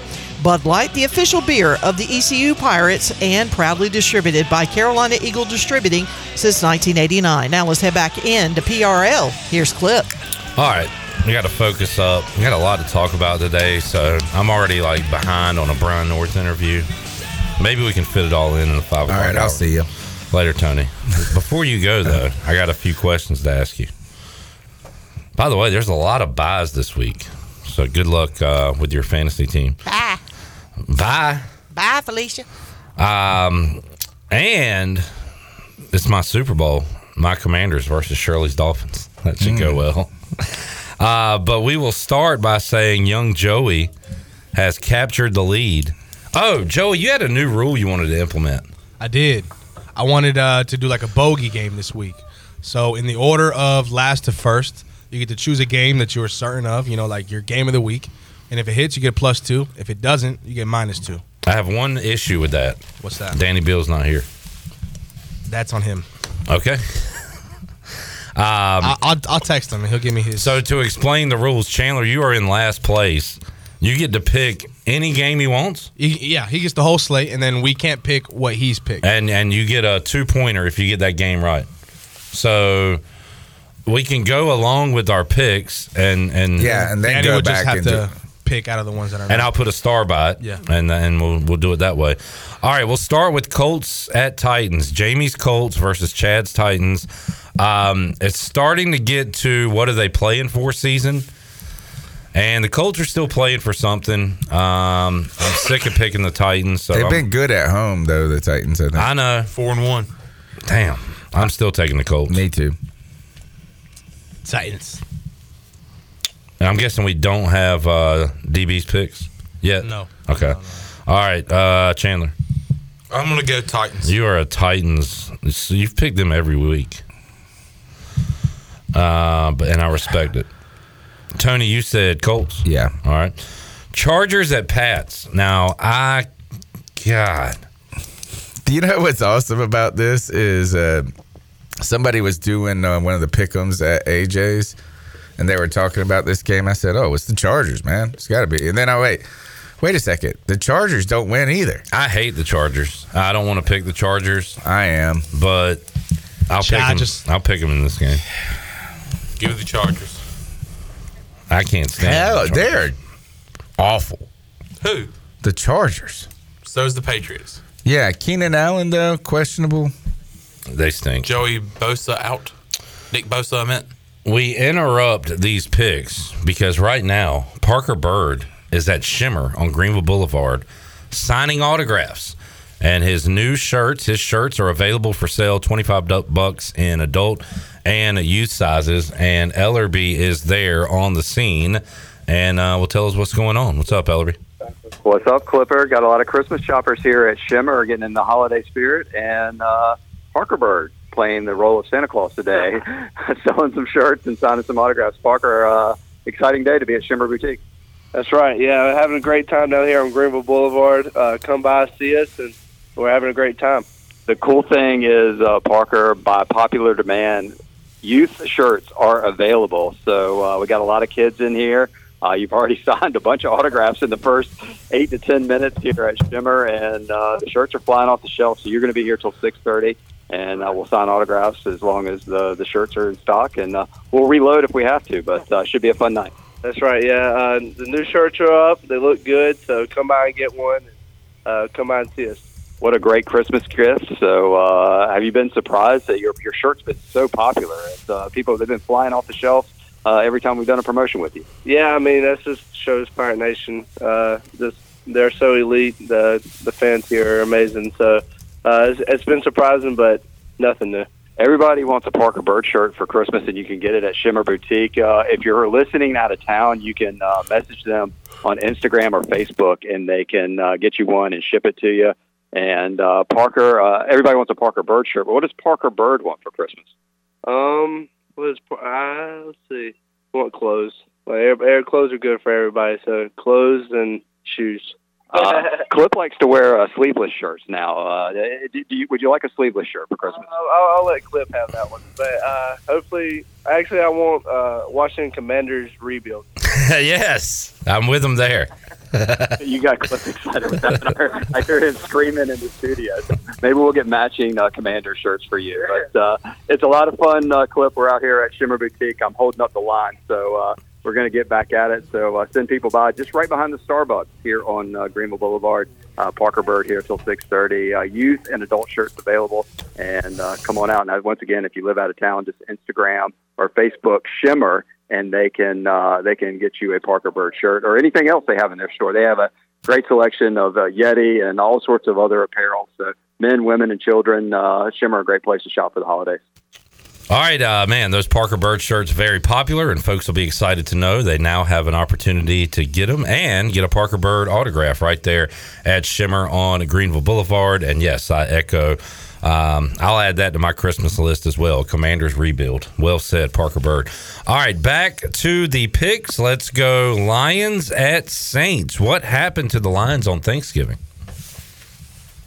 Jordan Love elevated and showed that he can be a good quarterback in this league. I'm gonna say the Lions bounce back since we've last talked. Didn't Tony, they have a comeback win the week before against the Chargers? It was against somebody at home. Yeah, I don't remember who it was against. Um, since we've last talked, the Falcons all of a sudden have new life in the South. Of course, every team could if the Panthers showed up this year, but that's the way that division is. Hey, we're still not eliminated. I know. Contention. Chandler came in here talking about that on Monday. Super lovely. I'm taking the Lions at New Orleans. Same. Lions. I screwed up last week and thought that I was gonna Jameis was gonna give me the edge over the Falcons. Me Didn't too. happen. He was too busy singing Luda- Ludacris. I mean, when Ludacris is singing, dropping from the ceiling, you got to join in. Uh, Chandler, make a pick. Let me give me the Saints. Mmm. Falcons at Jets. like that. Aaron Rodgers is what?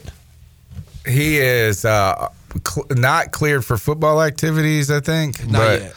But he but is in a running around and throwing the football Okay. or jogging around Um, with his. I mean, what has he got? Like a pig tendon tendon in there or something? They, whatever this surgery, this like uh, experimental surgery is, if it works, dude, everybody's gonna get that. I've Yeah. seen the conspiracy theories of like he never tore his Achilles and that he was just trying to. He left Oh. to go do some more ayahuasca. But Nah, that's not true. I saw that Achilles get torn. you saw the calf pop. CGI. Oh, deep fake. Yeah. AI. I'm taking the Jets at home over the Falcons. Why? Don't ask me why. Just make a pick. Falcons on the road. Jets. Who the heck is their quarterback? Jets. Yeah. Tim Boyle. Boyle. Tim Sticking with Boyle. Boyle rules. Poor Zach Boyle Wilson. Poor Zach Wilson. I mean, I like. I don't think he's been. That offensive line is terrible, dude. Like, why is it he that he is the problem with that? I mean, I don't think anybody could throw behind that offensive line. He's I wish also, I could- he's also shown that he's not a good quarterback. I wish I could cuss on the show. Why? So I could say, he effing sucks. Really? he's Yeah. not good. Um, you better be thankful for him because I saw Bryce Young's quarterback rating is second worst uh, amongst all quarterbacks, and Zach Wilson was the worst. Let's go to Tony Dunn on location at CarolinaCatChronicles.com. If you are shopping for your Christmas stuff, go to CarolinaCatChronicles.com and get a "You Make Me Effing Sick" T-shirt. Are those available? Yeah. All right, good. Who's your pick in this game? Uh, the Atlanta Falcons. Okay. Cardinals at Steelers. Super Bowl rematch. Give me Steelers by three. I think every game they play is within three. I'm gonna take the Cardinals. Ooh. This Where's it a- at? In Pittsburgh. This is a Super Bowl rematch um, of a great catch by Santonio Holmes and a great effort and great game by Larry Fitzgerald. That was a great Super Bowl. And James Harrison returned Yes. the interception. Man, that was a great Super I'm going Bowl. to take the Steelers. Kenny Pickett surging late in the season to make everybody kind of like, uh, what do we do? I think he also stinks. Is Clayton Trash. Tune at quarterback for the Cardinals? Uh, no, I think it's Kyler. Kyler Murray, right? Yeah, for like two weeks now. Uh, who you got? Cardinals. Yeah, who you got? Steelers. All right. Dolphins at Manders. Dolphins. Jack Del Rio gone. Ron Rivera soon to join him. Is is Ron really calling the defense? I don't know. I don't care. Go Dolphins. That's like my most confident game there. Chandler, will you say something? Dolphins. Say a word. Dolphins. What are you doing over there? Waiting for it to be my turn. When you hear silence and us three have picked, that should tip you off. This guy. Say a word. Make a pick. He did. Dolphins. All right, you go first this game so we can go ahead and do this. Broncos at Texans. Oh my God, this is a great game. Let's take a break. We're saving this game. This is the game of the week. What, do you want me to pick? Nope. I want you to wait. Oh, Be quiet. Don't say a word. Don't say a word. Pick! Pick. Let's take a break. Let's, let's take a break. Let's go to break. We'll have Chandler's pick right after this. Tell your children not to walk my way. Tell your children not to hear my words. What they mean, what they say, mother. Mother.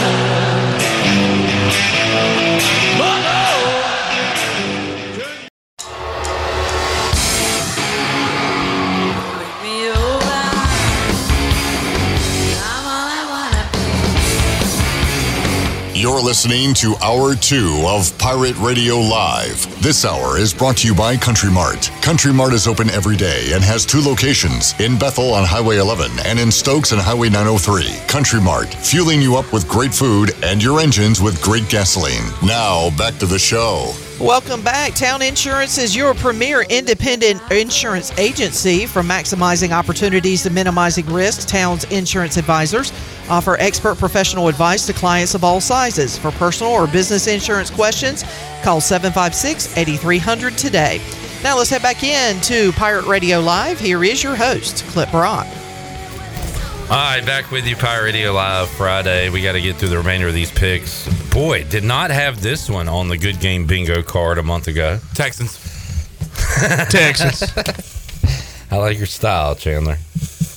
I like your style. Broncos at Texans. I told you a few weeks ago the Broncos will be surging. Gosh, they went five in a row. I think it's is it that many? Make your pick. make, make your damn pick. Y'all quit talking and make your pick. Talk to him, We Chandler. got eight minutes left until five o'clock. I, I, I look. I like this bit you're Stop doing right talking! now, but it's different. It is different because you were just sitting there in silence, yawning. So you see how it's different. I'm gonna take the Broncos because I'm gonna practice what I preach. Tony, you got to stick with your boy. You were a little bit ahead of the CJ Stroud curve. All right, I'll as stick with MVP them. talk. Texans. Broncos are playing well right now, though. Yeah, Pick them. uh, Joey. I said Texans. All right, Panthers at Bucks. Bucks. Panthers. Wow. I would choose the Panthers if they were at home. Tony, interim coach. I'm going Panthers, baby. I learned my lesson last time. I'm going Bucks. Hey, wait a minute, you jerk. Uh, it doesn't work in all cases. Browns at Rams. Browns. Browns are fading. Yeah, Rams. I'll take the Rams. Browns. All right. And they got who at quarterback? Didn't PJ play last week? DTR. No. No, uh, remember that kid had the I bloody think he lip. went out. DTR went out. He's questionable. I didn't know if he was. Why benched. did he get a concussion? I saw him with a bloody lip at one point. Yeah, he got. A, he takes a lot of late hits. All right, Oh, game. he must be black. Game oh what? That's what they let. They allow that for black quarterbacks. Oh, is this a Cam Newton thing? Yeah. Okay. I didn't know what was going on for a second there. 49ers at Eagles. Game of the day. Eagles. Eagles are a home dog. You got to be kidding me. Give me the Eagles. Are they really? Three points. Yes, which is bizarre. I want the Eagles too. I would have picked them as a favorite. Now I'm mad that they're underdogs. Yeah, Come I- on. What is uh, I love this. Give me the 49ers. Hell yeah, give me the 49ers. why? Why? Oh, clip. This line is telling you to take the 49ers. Telling you Is what it? to do. I know. Well, you're not listening. Y'all refuse to listen. Niners. Why could it even be like this? Why's it got to be like that? I don't. Why? How? I mean, what have the what have the Eagles done to even deserve this? That's a great question. They're ten and one. It's just one of those things you don't question. You just I question I this. you listen. You use your eyes and listen. Jalen Hurts, awesome. Brock Purdy, okay, it's good. Okay. Uh, They are not a. This is the two best. The the the talent on the rosters is equal, equivalent. It's not like uh, San Francisco has a better roster and is underperforming. do they still? Do we still believe in the three points for a home team theory? Because if so, you're saying the Niners are six points Yeah. better. That I mean, it's kind of crazy, but it's telling you to take the Niners. People in the chat are saying I'm telling you, smart money's on Philly. That's what I'm telling you. That's what this line tells me. Smart money on Philly. people in the chat are saying Joe Flacco is the starting quarterback for the Browns. Mmm, the elite one. Uh, Why can't Cam Newton would have been perfect? Oh my god. Uh, Chiefs at Packers. Chiefs. I'll Chiefs. take the Chiefs. Chiefs. Bengals at Jags. Uh, that's not that interesting. Jags. Jags. How about the Jags? How about them? That they're mediocre. How about them Bengals? Uh, garbage. Their record says otherwise. I mean, they're eight and three.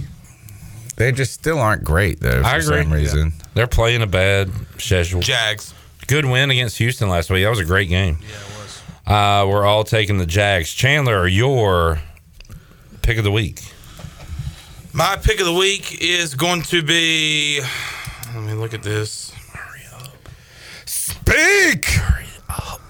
Today, buddy. Pissing me off. I'm gonna go. Oh my god, I can't stand you. Uh, Chiefs over the Packers. Thank you, sir. I'm going to put a little star by that or a little asterisk. All right, Tony. Pick of the week. You go- go, Joe. Joey. Do I gotta? Oh, it's got to go in the order. Oh, I mean, we can pass you No, if you'd like no, us to. because I'm gonna go. uh Dolphins commander. Yeah, that makes uh, a lot of sense. Um, just to drop the boys on the table, No, please don't. I'm taking the 49ers. Oh, Pick of the that's week. a sticky one. Pick of the week. Uh, I'm gonna go. This is. I hate this, but I have to. Chargers. All right. There you go. We'll see. Uh, we'll get DB's picks and get his pick of the week as well. Tony, um, so are you still rolling through business as usual? Yeah.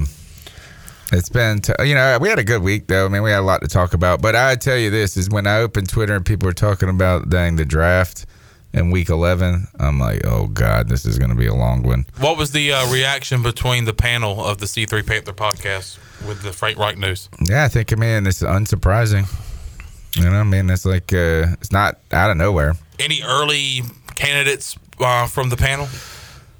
They want uh, right now is uh, people are hot on Ben Slowik, who is I think that's his name, something Slowik, because I'm probably confusing him with Ben Johnson. But Ben Johnson is the hot name out of Detroit, Detroit, who did want our job last year. and Slowik is the offensive coordinator for the Texans, who has gotten uh, C.J. Stroud cooking. Uh so post game, and it. I know the position you're in. It gets more into big picture talk than the actual game. Yeah. Nobody will be actually recapping Panthers Bucks on Sunday, probably. Unless we get that interim bump. Oh yeah, unless you get that dub. Thanks, Tony. All right, man. Thank you. And uh congrats on all the stuff you're doing. The push-ups. Oh, I'm done with them. Thank God, they're all done. 3,000? Three thousand, and through the month of November. Damn, that's uh, that's pretty impressive. Thank you. Uh, let's take a break. We'll come back. Morgan Ahlers, Mark Greenhalgh, Brian North, when we return. Pirate Radio Live back with you after this.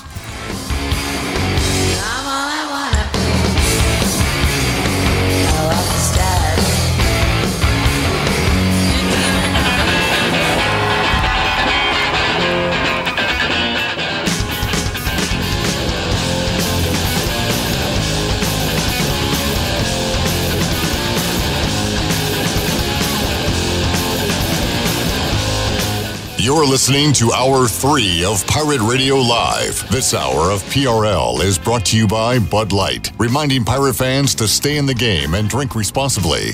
Bud Light, the official beer of the ECU Pirates, and proudly distributed by Carolina Eagle Distributing since 1989. Now, back to the show. Welcome back. Tiebreakers is open every day at 11 a.m. and is the best place to watch your favorite sports while enjoying the best wings in town, along with sandwiches, appetizers, cold beer, and more. Follow Tiebreakers on Facebook and Instagram for daily updates. Tiebreakers in Greenville at Bells Fork, in downtown Winterville on Railroad Street, and coming soon, or actually not coming soon, it is now open on Greenville Boulevard in the Old Pizza Inn location. And this holiday season, let the magic begin with the Hilton Greenville. Turn your events into unforgettable celebrations with a holiday event package with classic decorations and t- a tasty custom menu Your guests are sure to feel the holiday cheer. From setup to cleanup, decor, and more, the Hilton has it covered for you. Make this holiday season stress free and let the Hilton Greenville do all the work for you. Visit the Hilton Greenville's website or call 353 3058 to book your unforgettable experience. Now let's head back into PRL. Here's Clip. All righty, a couple things we learned today. First, we not know punks. We learned that from Kalib LaCount. Pirates beating UNCW last night. Also learned that John David Baker will be uh, ECU's next offensive coordinator coming over for Ole Miss. He was the tight ends coach. He was the co-offensive coordinator, and he will coordinate the Pirates offense in 2024. We will talk about that and more with Morgan Ahlers, who joins us on the Pirate Radio Live line on this Friday. Morgan, how you doing, man? Doing good, Cliff. How about yourself, my friend? Doing all right, Morgan. Uh, heard some candidates kind of floating uh, out there, and I was told that uh, a coach from Ohio State, a young coach Bailey, was in the mix. Uh, Chad Morris's name came up, which is a coach a lot of folks are familiar with, and this John David Baker from Ole Miss. And looks like the Pirates got their guy, went pretty swiftly with it, so that's a good thing. And brought in a guy coming over for a good offense. So, uh, what's your take on John David Baker being the new offensive coordinator with the Pirates? Yeah. Uh, I, I never re- obviously really heard of him up prior to this week, to be honest with you. But you look at his coaching pedigree, some of the guys that he's worked with, including Lane Kiffin for the last few years, and uh, you know, sounds like a, an up and coming coach that can bring a lot of excitement to the Pirate offense, and uh, hopefully that's going to be the case. I mean, Coach Houston, you know, looking at it, made a really good hire on this one. So, but of course, there's you know, it's, it's funny because you, you look online and which is always maybe a good thing and it's a bad thing to do and you just never can please some people. You know, they could have brought in Jon Gruden as offensive coordinator or, or Peyton Manning and somebody would have said he'd been too old with too big of a head. So it doesn't matter. You know, it's just, I think it's a great hire by Coach Houston and I think it's uh, going to be a lot of fun to watch this program move forward. Yeah, I mean, look, if you're a detractor of this move, I don't know why. If you are shouting from the rooftops that it's the greatest hire ever, I don't know why. We talked about that, Chandler, right before the show, that we just don't know how it's going to work out. So um, I do like that it was made swiftly. And again, I like kind of what you said, Morgan, just his pedigree. I like that. Uh, I think we're gonna maybe see things open up a little bit. My thing is though, I'm. I know you had to make this move, and, and overall, this is more important than a quarterback. But I'm way more interested in who is our quarterback next year, and it's probably not somebody on the roster right now. They're going to have to bring in one of those. So that is the the next big domino to drop. Obviously, you're going to maybe see some offensive staff changes uh, as well, but the the quarterback thing is is man number one priority for me right now. Yeah, I think I, I think you definitely have to go in the portal for one. What do you bring in two? Um, you know, I think there's obviously with you've only got Raheem Jeter and, and Alex Flinn on the roster as of right now. Alex still has some decisions probably he's going to make whether you know, he stays, is going to, to medical school or whatever his case may be. Uh, does he stay and compete? You know, under the new regime? Who knows?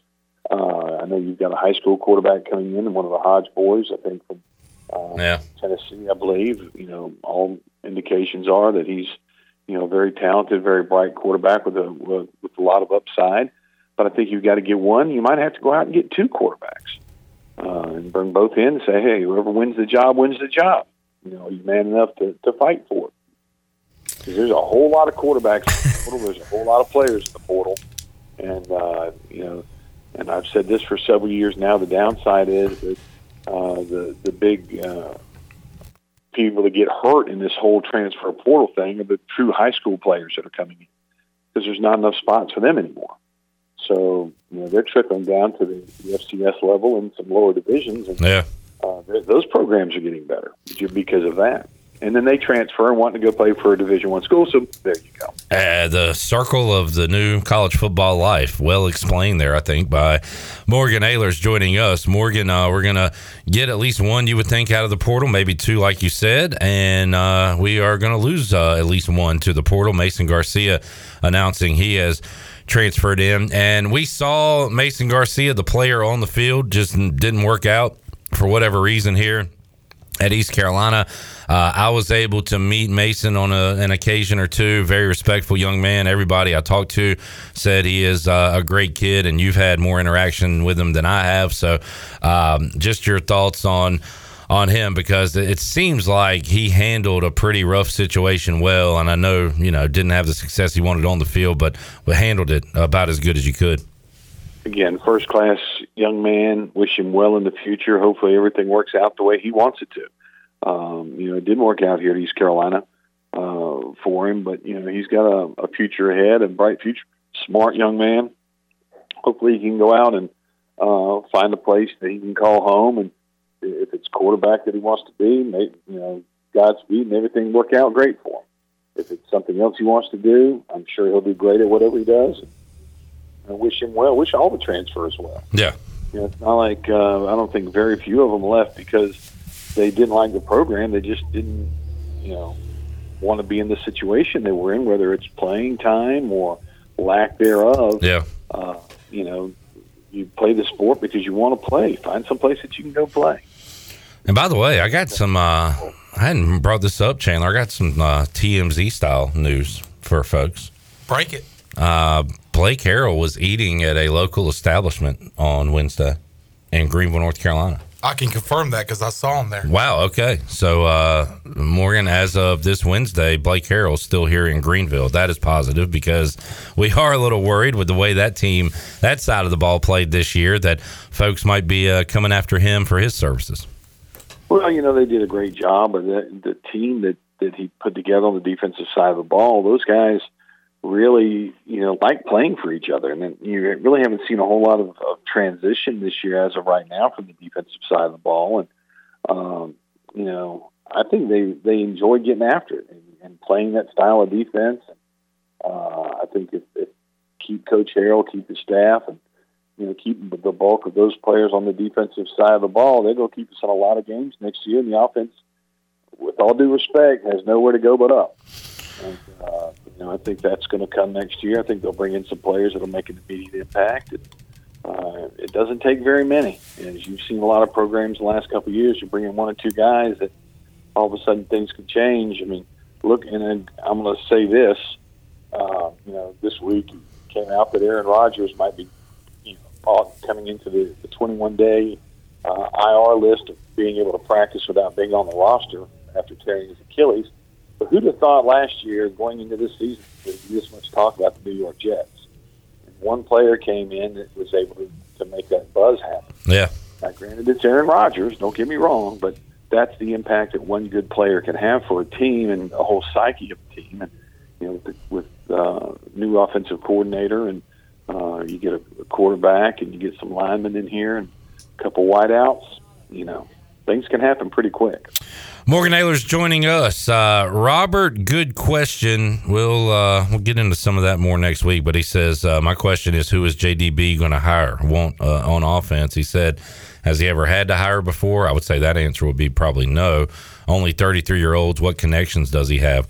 All good questions, Robert. And uh, I don't know. We'll we'll dive into that more next week because we are pressed for time. And I want to ask Morgan Ahlers how much fun he had last night inside of Minges Coliseum.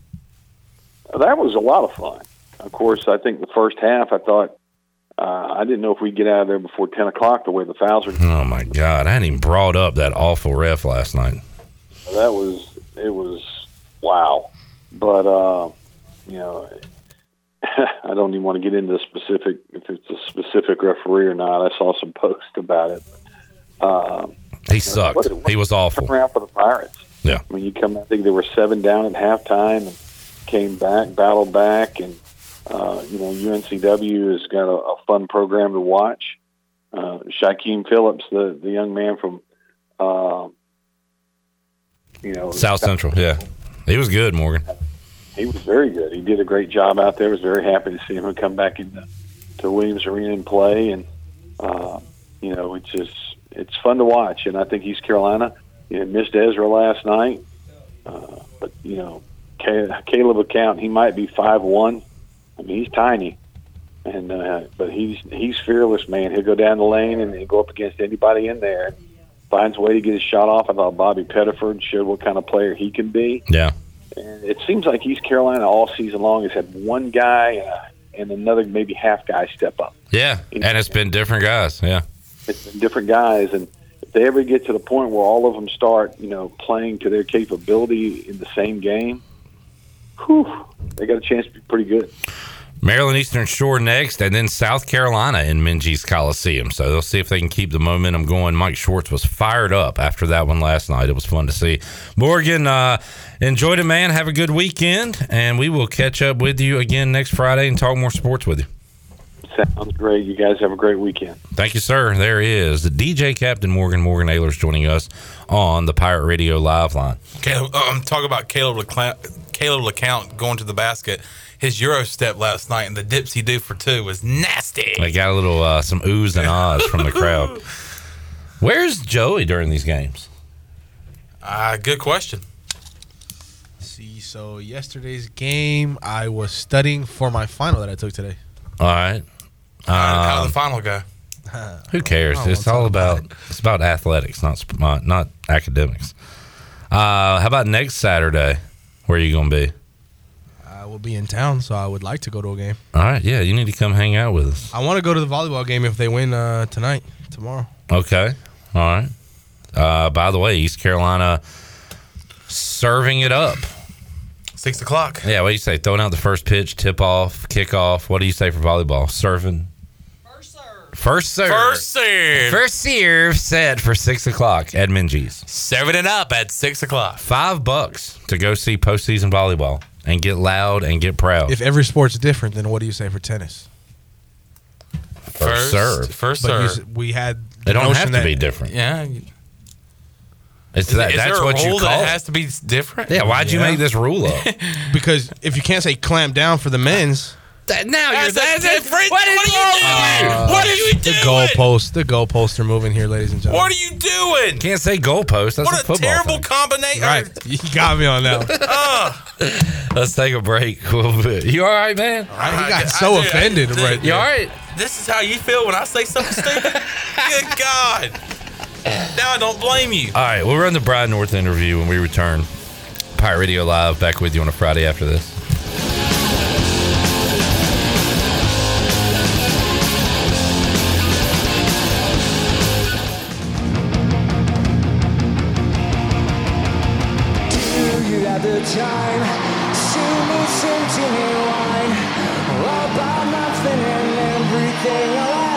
You're listening to Hour 3 of Pirate Radio Live. This hour of PRL is brought to you by Bud Light, reminding pirate fans to stay in the game and drink responsibly. Bud Light, the official beer of the ECU Pirates, and proudly distributed by Carolina Eagle Distributing since 1989. Now, back to the show. Welcome back. East Plumbing, Viva Electric, and Roland Black Heating and Cooling have teamed up to form New Blue Service Group, offering Eastern North Carolina the best in plumbing, electrical, and HVAC services. Same great local team, same great local service, just a new name. For plumbing, electrical, and HVAC services, go to callnewblue.com. That's callnublue.com. New Blue Service Group, where we are redefining service excellence. And the Buccaneer Music Hall has all the fun for your Sunday Fun Day covered.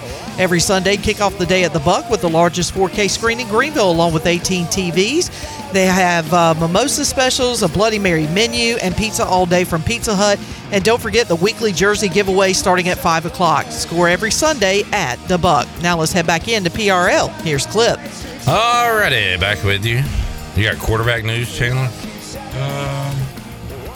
Are you working to confirm? Where's that guy you had beside you the other day that uh, kept confirming all your I don't know. I College think he might football have went news. to the portal. Um. All right. Well, we'll work to confirm that as we do. Uh, talked to Brian North earlier this afternoon. Wanted to hear that interview as we talk ECU and more. So let's get to that right now. North, how you doing, man? Doing great, Clipper. Uh, finishing up the high school football season here with state semifinals tonight, and um, then it's into the holidays, and then maybe I'll start thinking about college basketball in January. Well, I will bring up college basketball in a moment. It is your decision whether or not you want to talk about it because this is America and it is a free country. Uh, Brian, my question of the day and uh, and what we're talking about because I was reminded by a couple things last night as to why I love sports, and I wanted to ask you, Brian, why do you did you, do you currently love sports? Um, the the the unscripted drama, the um, the storylines, the watching people succeed while watching other people fail and see how they handle failure. It's the greatest drama out there. And so I just, you know, you like to see people do extraordinary things, and you like to see how people react when there's pressure on them. So I've never been a fan, a hardcore fan of teams. I'm a fan of people, and I'm a fan of entertainment, and so that's my really long answer to uh, why I like sports. And a, uh, a good one at that. Uh, fun to see rivalries, Brian, and uh, back and forth, and had some of that last night. Our section was taken over uh, by UNCW fans, so to quench my thirst with Seahawk tears at the end of it was fantastic. But makes it fun, man. Just this back and forth, and and there was nothing you know dirty or negative or ugly about it. Uh, they had fun in the first half. Pirate fans had fun in the second half, and we all went home and went back to our miserable lives after it. So you know, it's all the same.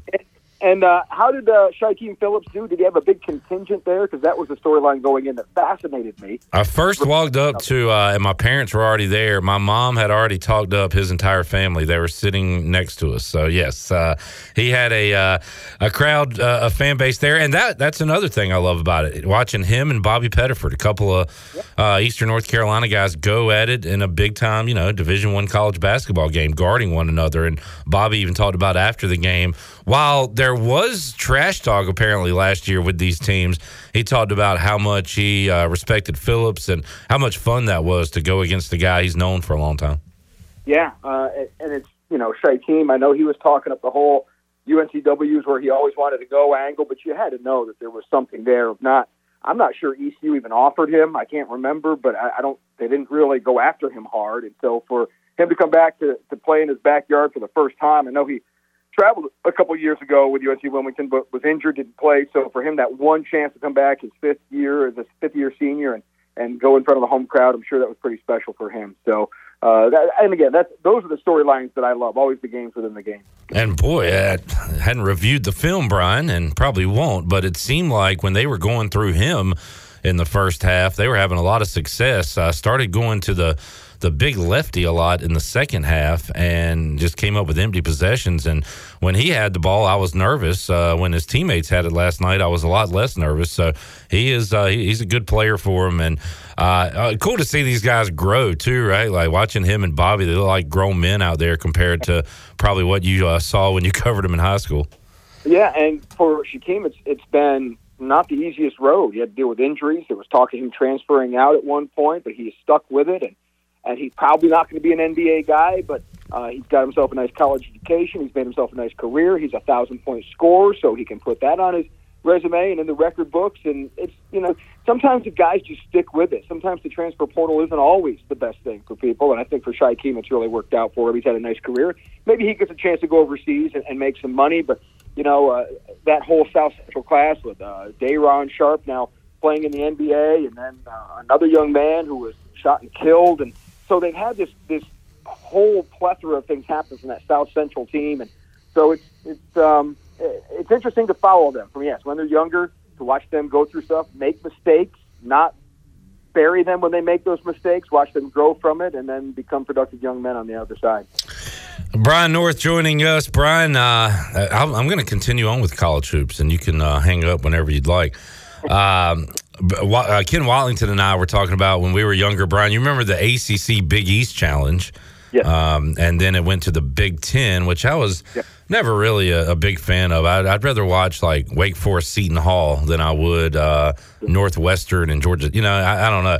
Uh, but I do like uh, ACC, SEC because I'm an SEC basketball fan. It, it feels very slimy um, with Nate Oats and Pearl and uh, Musselman, and he'll talk a little junk. And of course, at Kentucky, and and they have really good teams, and uh, that, that made for some good games this week. North Carolina and Tennessee had an NBA score.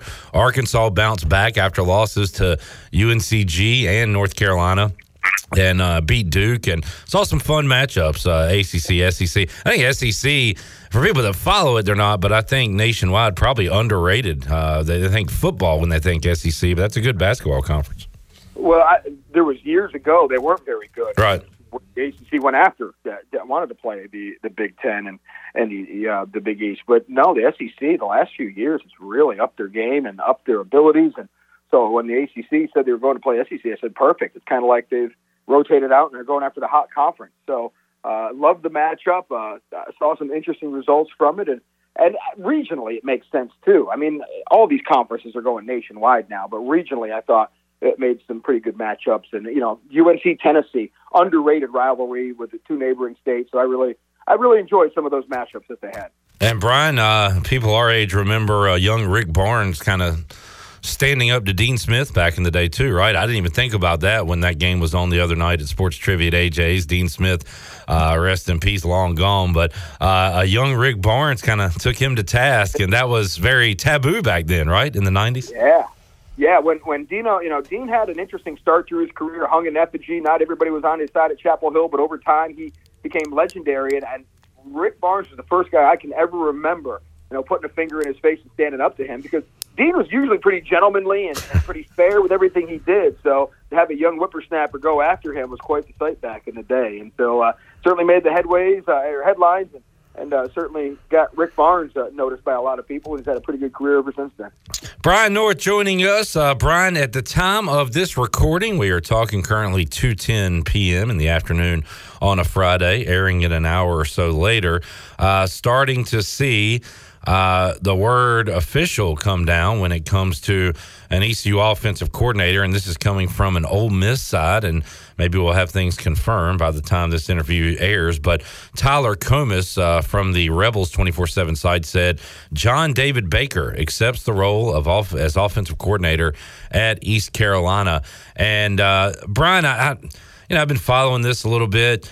I was a little concerned. I, I thought the way Mike Houston should go was a younger, more exciting, explosive route. I was a little afraid we'd get like a, I don't know, a Doug Martin, uh, a Rick Stockstill, of course, fine coaches, but kind of that older, older style of play, uh, older style of coach anyway.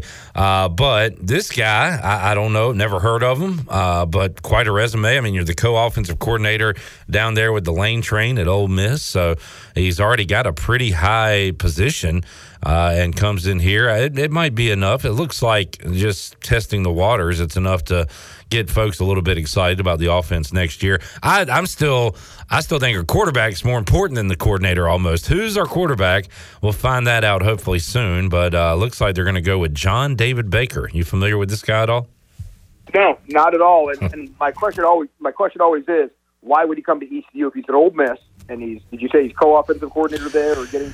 Yeah, and the other is Charlie Weis, uh, I believe a Weis and Baker. uh, Because I don't know, is he going to make more money here? It, it almost feels kind of lateral from that department, but maybe he wants to get out of the shadow of Kiffin and, and the other coordinator. I, I don't know.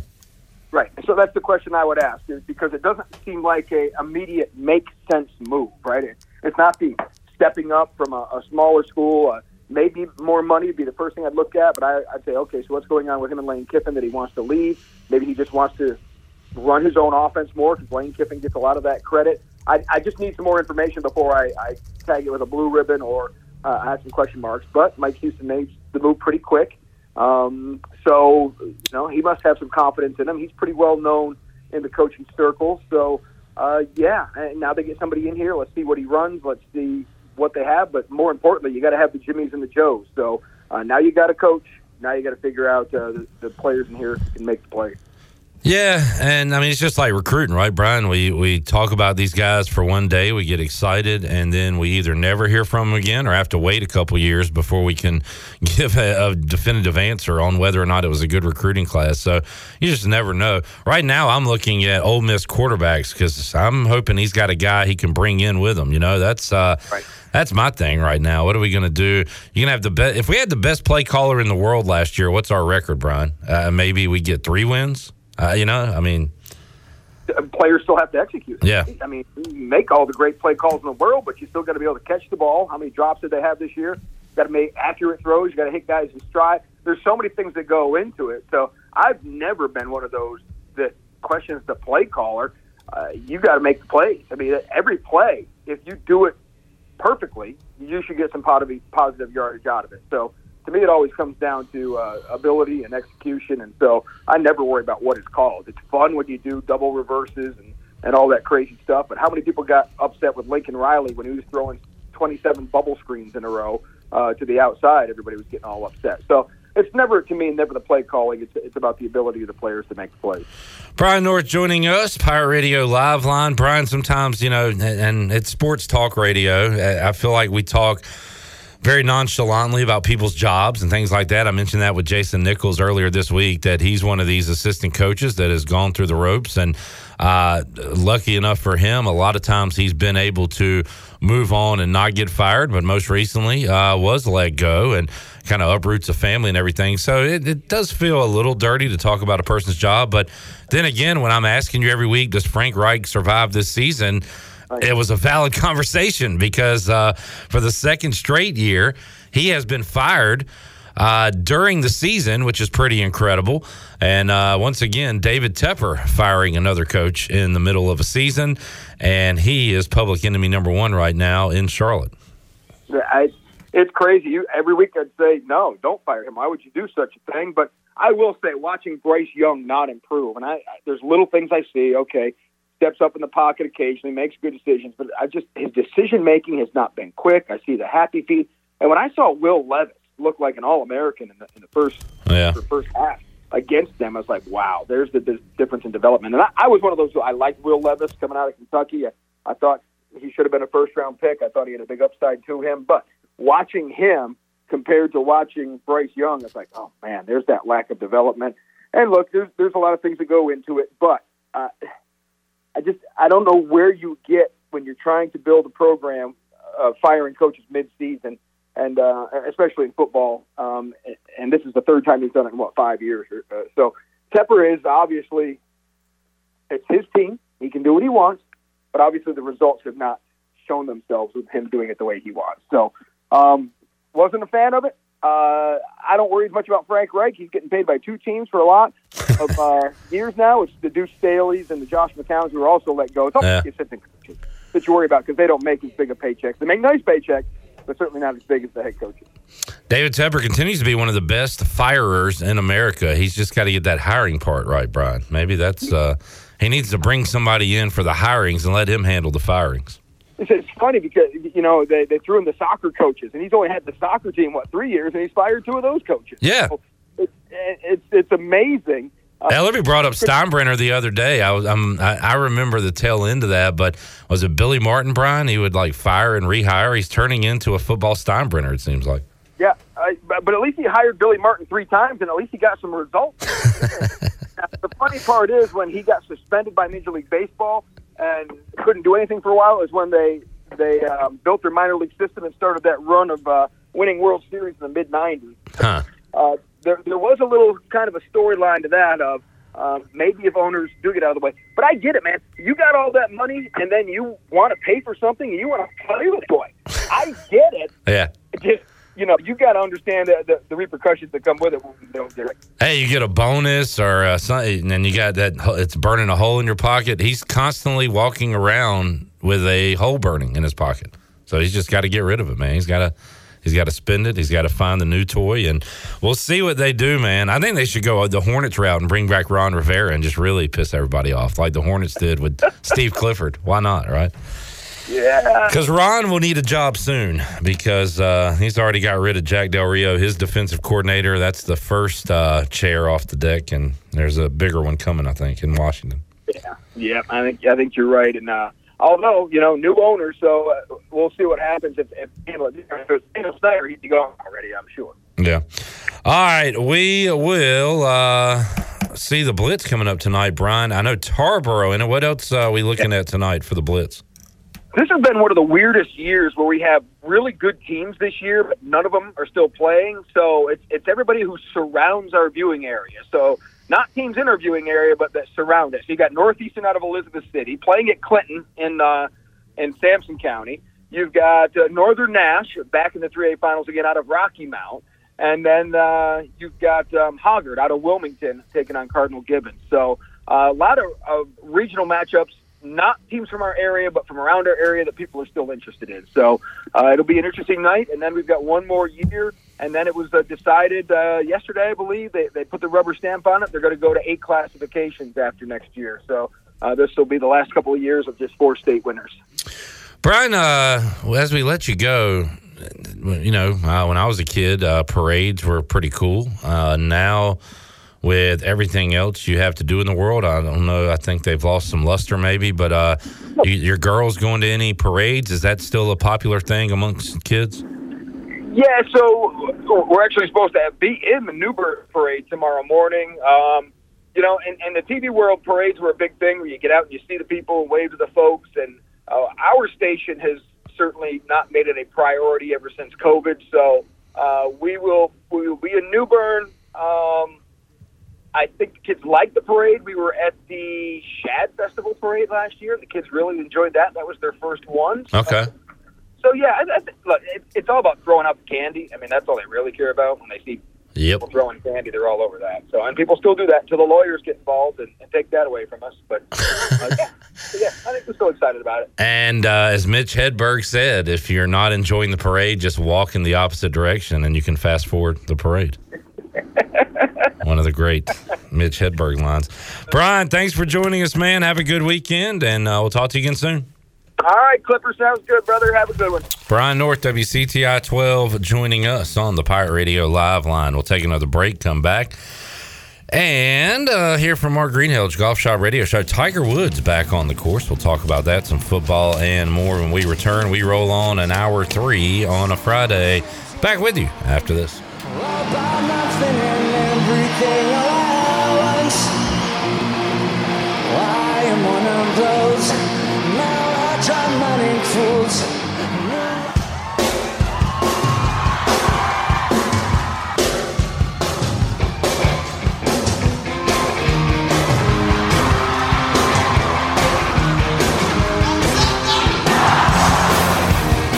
You're listening to Hour 3 of Pirate Radio Live. This hour of PRL is brought to you by Bud Light, reminding pirate fans to stay in the game and drink responsibly. Bud Light, the official beer of the ECU Pirates, and proudly distributed by Carolina Eagle Distributing since 1989. Now, back to the show. Welcome back. Country Mart has been locally owned and operated for over 40 years and is your premier country store serving the best cheese, biscuits, and country food around.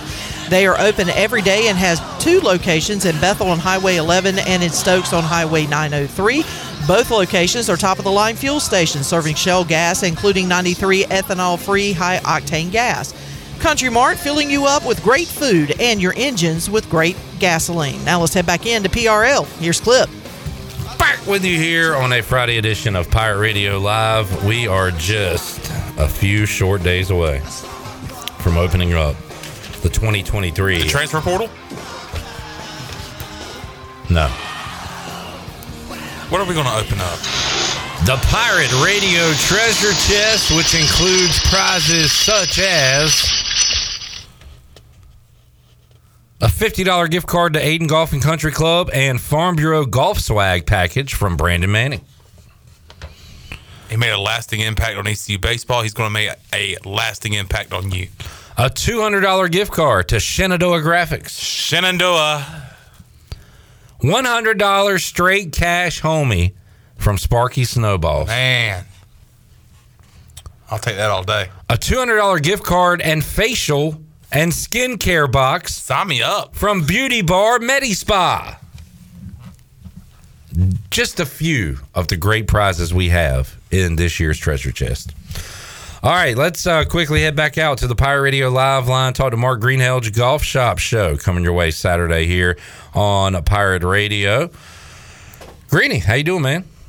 Other than being cold, I'm doing great. Cliff, how about you? Yeah, about the same. It has been a uh, chilly week around these parts as well. And Greeny, uh, I guess, and this is uh, kind of hack sports talk radio, and uh, when Tiger Woods is in the news, uh, we bring him up. That's why you go to the professionals on the golf shop show. They will tell you everything going on in the world of golf. But when I see Tiger, the eyes light up. So tell us about uh, Tiger Woods' return and, and how that's going right now. Yeah, well, I think uh, other than the fact that Tiger's actually playing a golf tournament for the first time in seven months, uh, I think the big story was in his press conference him talking about possibly playing uh, at least a tournament a month in 2024. So that's what we have to look forward to. We we, we saw hints of when he was caddying for his his son Charlie in in a junior tournament.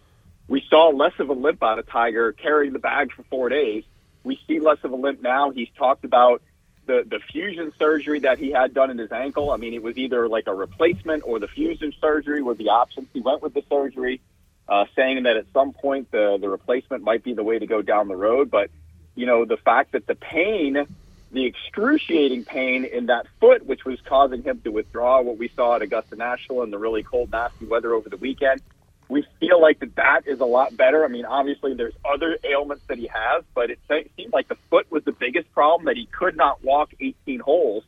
And now that we seem to have solved that problem, maybe we can start actually building back again. I mean, you know, we, we've seen so far in the first couple rounds where he's played the front nine, uh, you know, mediocre yesterday, pretty good today, but has faded down the stretch, and he's fading again today down the stretch as you and I are talking. So let's see if he can continue to build that over the next couple of rounds.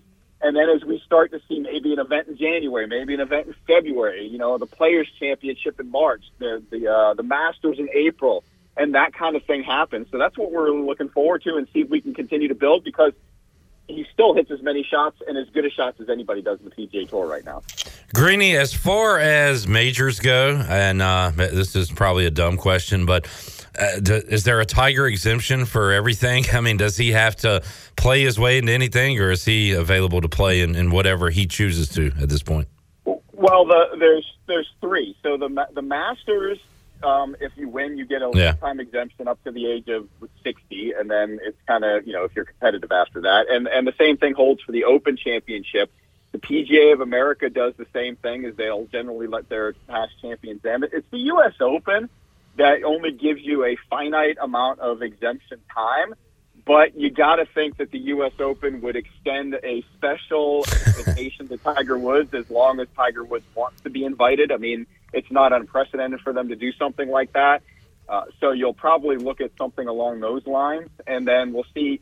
The other thing too is the signature events are restricted fields, but I'm pretty sure that they've left themselves open for sponsor exemptions. So you pretty much are going to look at Tiger Woods will get a sponsor exemption into any tournament that he wants to go play in. No doubt. Talking to Mark Greenhalgh, Golf Shop Show coming your way Saturday right here on Pirate Radio. Greeny, uh, my question of the day. Uh, I was in Minges last night. East Carolina picked up a nice win and uh, against UNCW, and there was a lot of fans in there, and it was a fun rivalry game. And uh, that and a couple other things reminded me uh, why I do love sports and started loving sports all those years ago.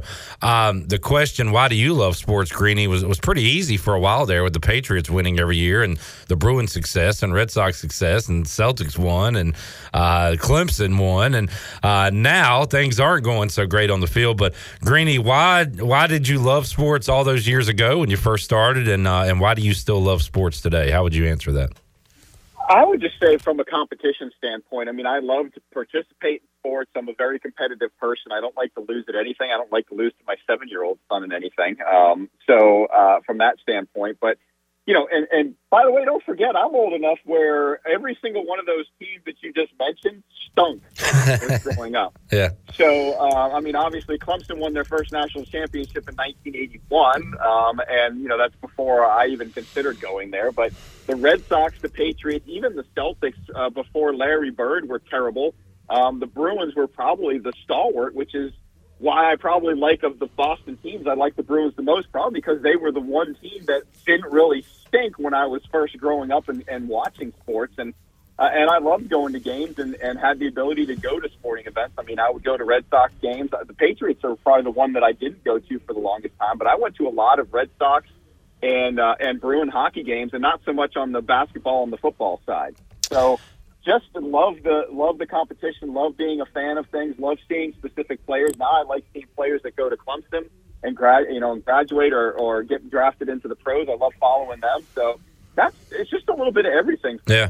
Nah, great answer, Greeny. Uh, how about Clemson? They did get some revenge on South Carolina. They get the the eighth win, eight and four, which is looked at as a down year uh, for the folks uh, in Tiger Town. This is your first weekend off uh, as far as watching Clemson and uh, maybe going to an ACC championship the first week of December in a while. So you got a free weekend there. But um, I don't know. Did did beating South Carolina did that salvage anything? Uh, how did you feel overall about the eight and four Tigers this year? You know, that South Carolina game was hard to watch. I, I think uh, Klubnik threw for 100 yards and Spencer Rattler didn't throw for 100 yards. So the two quarterbacks combined did not pass for 200 yards. Um, it was a hard game to watch, and it, it still baffles me that you can have the talent that Clemson has and the inability to, to put points up on the board and, and consistently move the football. So that's that's what I'm interested in seeing. I know they're going to be looking for a new offensive line coach here. And maybe that's what's been the issue. Maybe the Garrett Riley offense and the way the offensive line was being taught didn't gel very well. And maybe that's the case and why we're going to get a new offensive line coach. But something's definitely got to change in the Clemson offense and get back to, um, I guess, you know, not as predictable, be a little more explosive, back to what we're used to seeing Clemson doing with all the athletes that they have. I mean, I know they were thin on receiver because they kept getting hurt, but something at some point's got to give you had a running game, you had a defense, you should have been better than what they were. So uh, let's let's hope for some changes. But man, it goes back to even looking at championship games this weekend, clip, and starting tonight with Washington and Oregon. I just, I mean, I, I feel like that we're still wide open for the college football playoff. I feel like all the the top four teams could get beat, and we could have complete chaos. And it's because I don't think we have dominant teams in college football right now.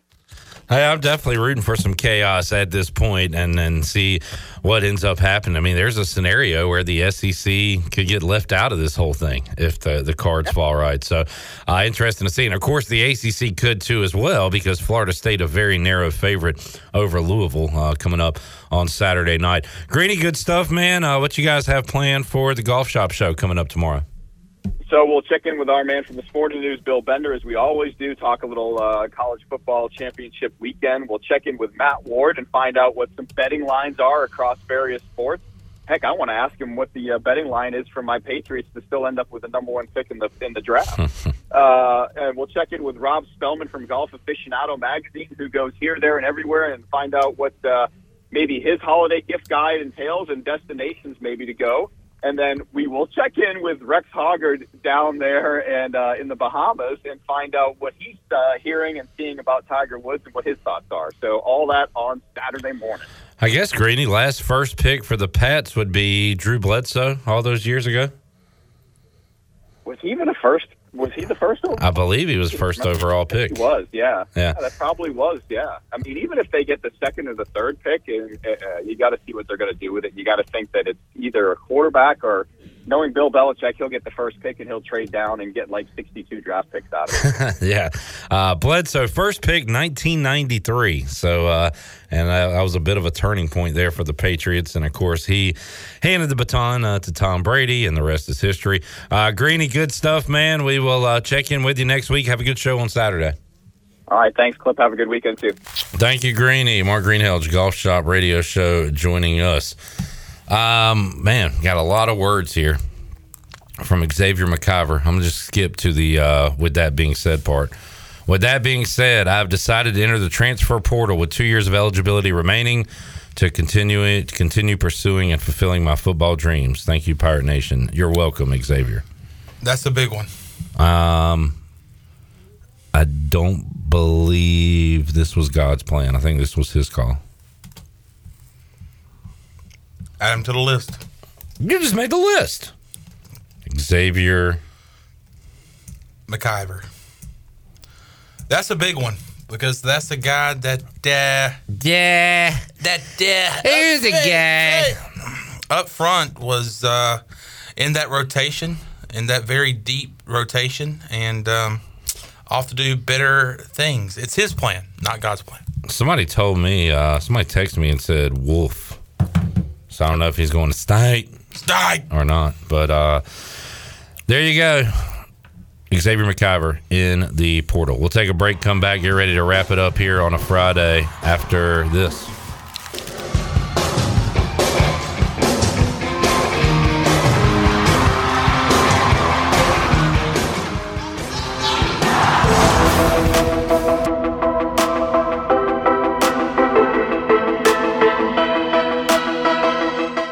You're listening to Hour 3 of Pirate Radio Live. This hour of PRL is brought to you by Bud Light, reminding pirate fans to stay in the game and drink responsibly. Bud Light, the official beer of the ECU Pirates, and proudly distributed by Carolina Eagle Distributing since 1989. Now, back to the show. Taking a quick look at your stock market, the Dow was up 294 points at 36,245. The Nasdaq was up 78 at 14,305. The S&P was up 26 points as well, closed out the week at 4,594. That is your Wells Fargo Advisor Stock Market Report. For a personal look into investing, call Wells Fargo Advisors uh, at 756-6900 in Greenville. Wells Fargo Advisors LLC, member SIPC. Now back to the show. Uh, I just got a text that said Ken Watlington looks peed off on TV tonight. He's not even smiling at Angie. Oh boy. He's having, he's having a bad day. It was a bad day to be a Seahawk fan yesterday. I'm gonna tell the chat gang to have a good weekend. Appreciate y'all. Shirley, have a good weekend. I will gladly not be seeing you tomorrow. That's right. I will be gladly not seeing you tomorrow. Joey, appreciate your work today. John, put her there, pal. We will. Uh, let's get one for the camera. Thank you. All right. Have a good weekend, John. All right, you too, buddy. Oh, my bad. The camera's not even on, you guys. Good luck to ECU volleyball. Was that on? I don't know. Uh, they're about to so. get Nah, underway. you're good. You're good. Hopefully Professional. they win tonight, and uh, we'll play and win tomorrow as well. We will see you fine folks coming up. Wow, that was just off, Off the camera. That was pretty smooth. See you fine folks Monday, 3 o'clock, all new edition Pirate Radio Live. The treasure chest will open up. Talk to you then. Jeff Charles, take us home. Have a great night, Eastern Carolina. Thanks for listening to Pirate Radio Live, an exclusive presentation of the voice of the pirate nation.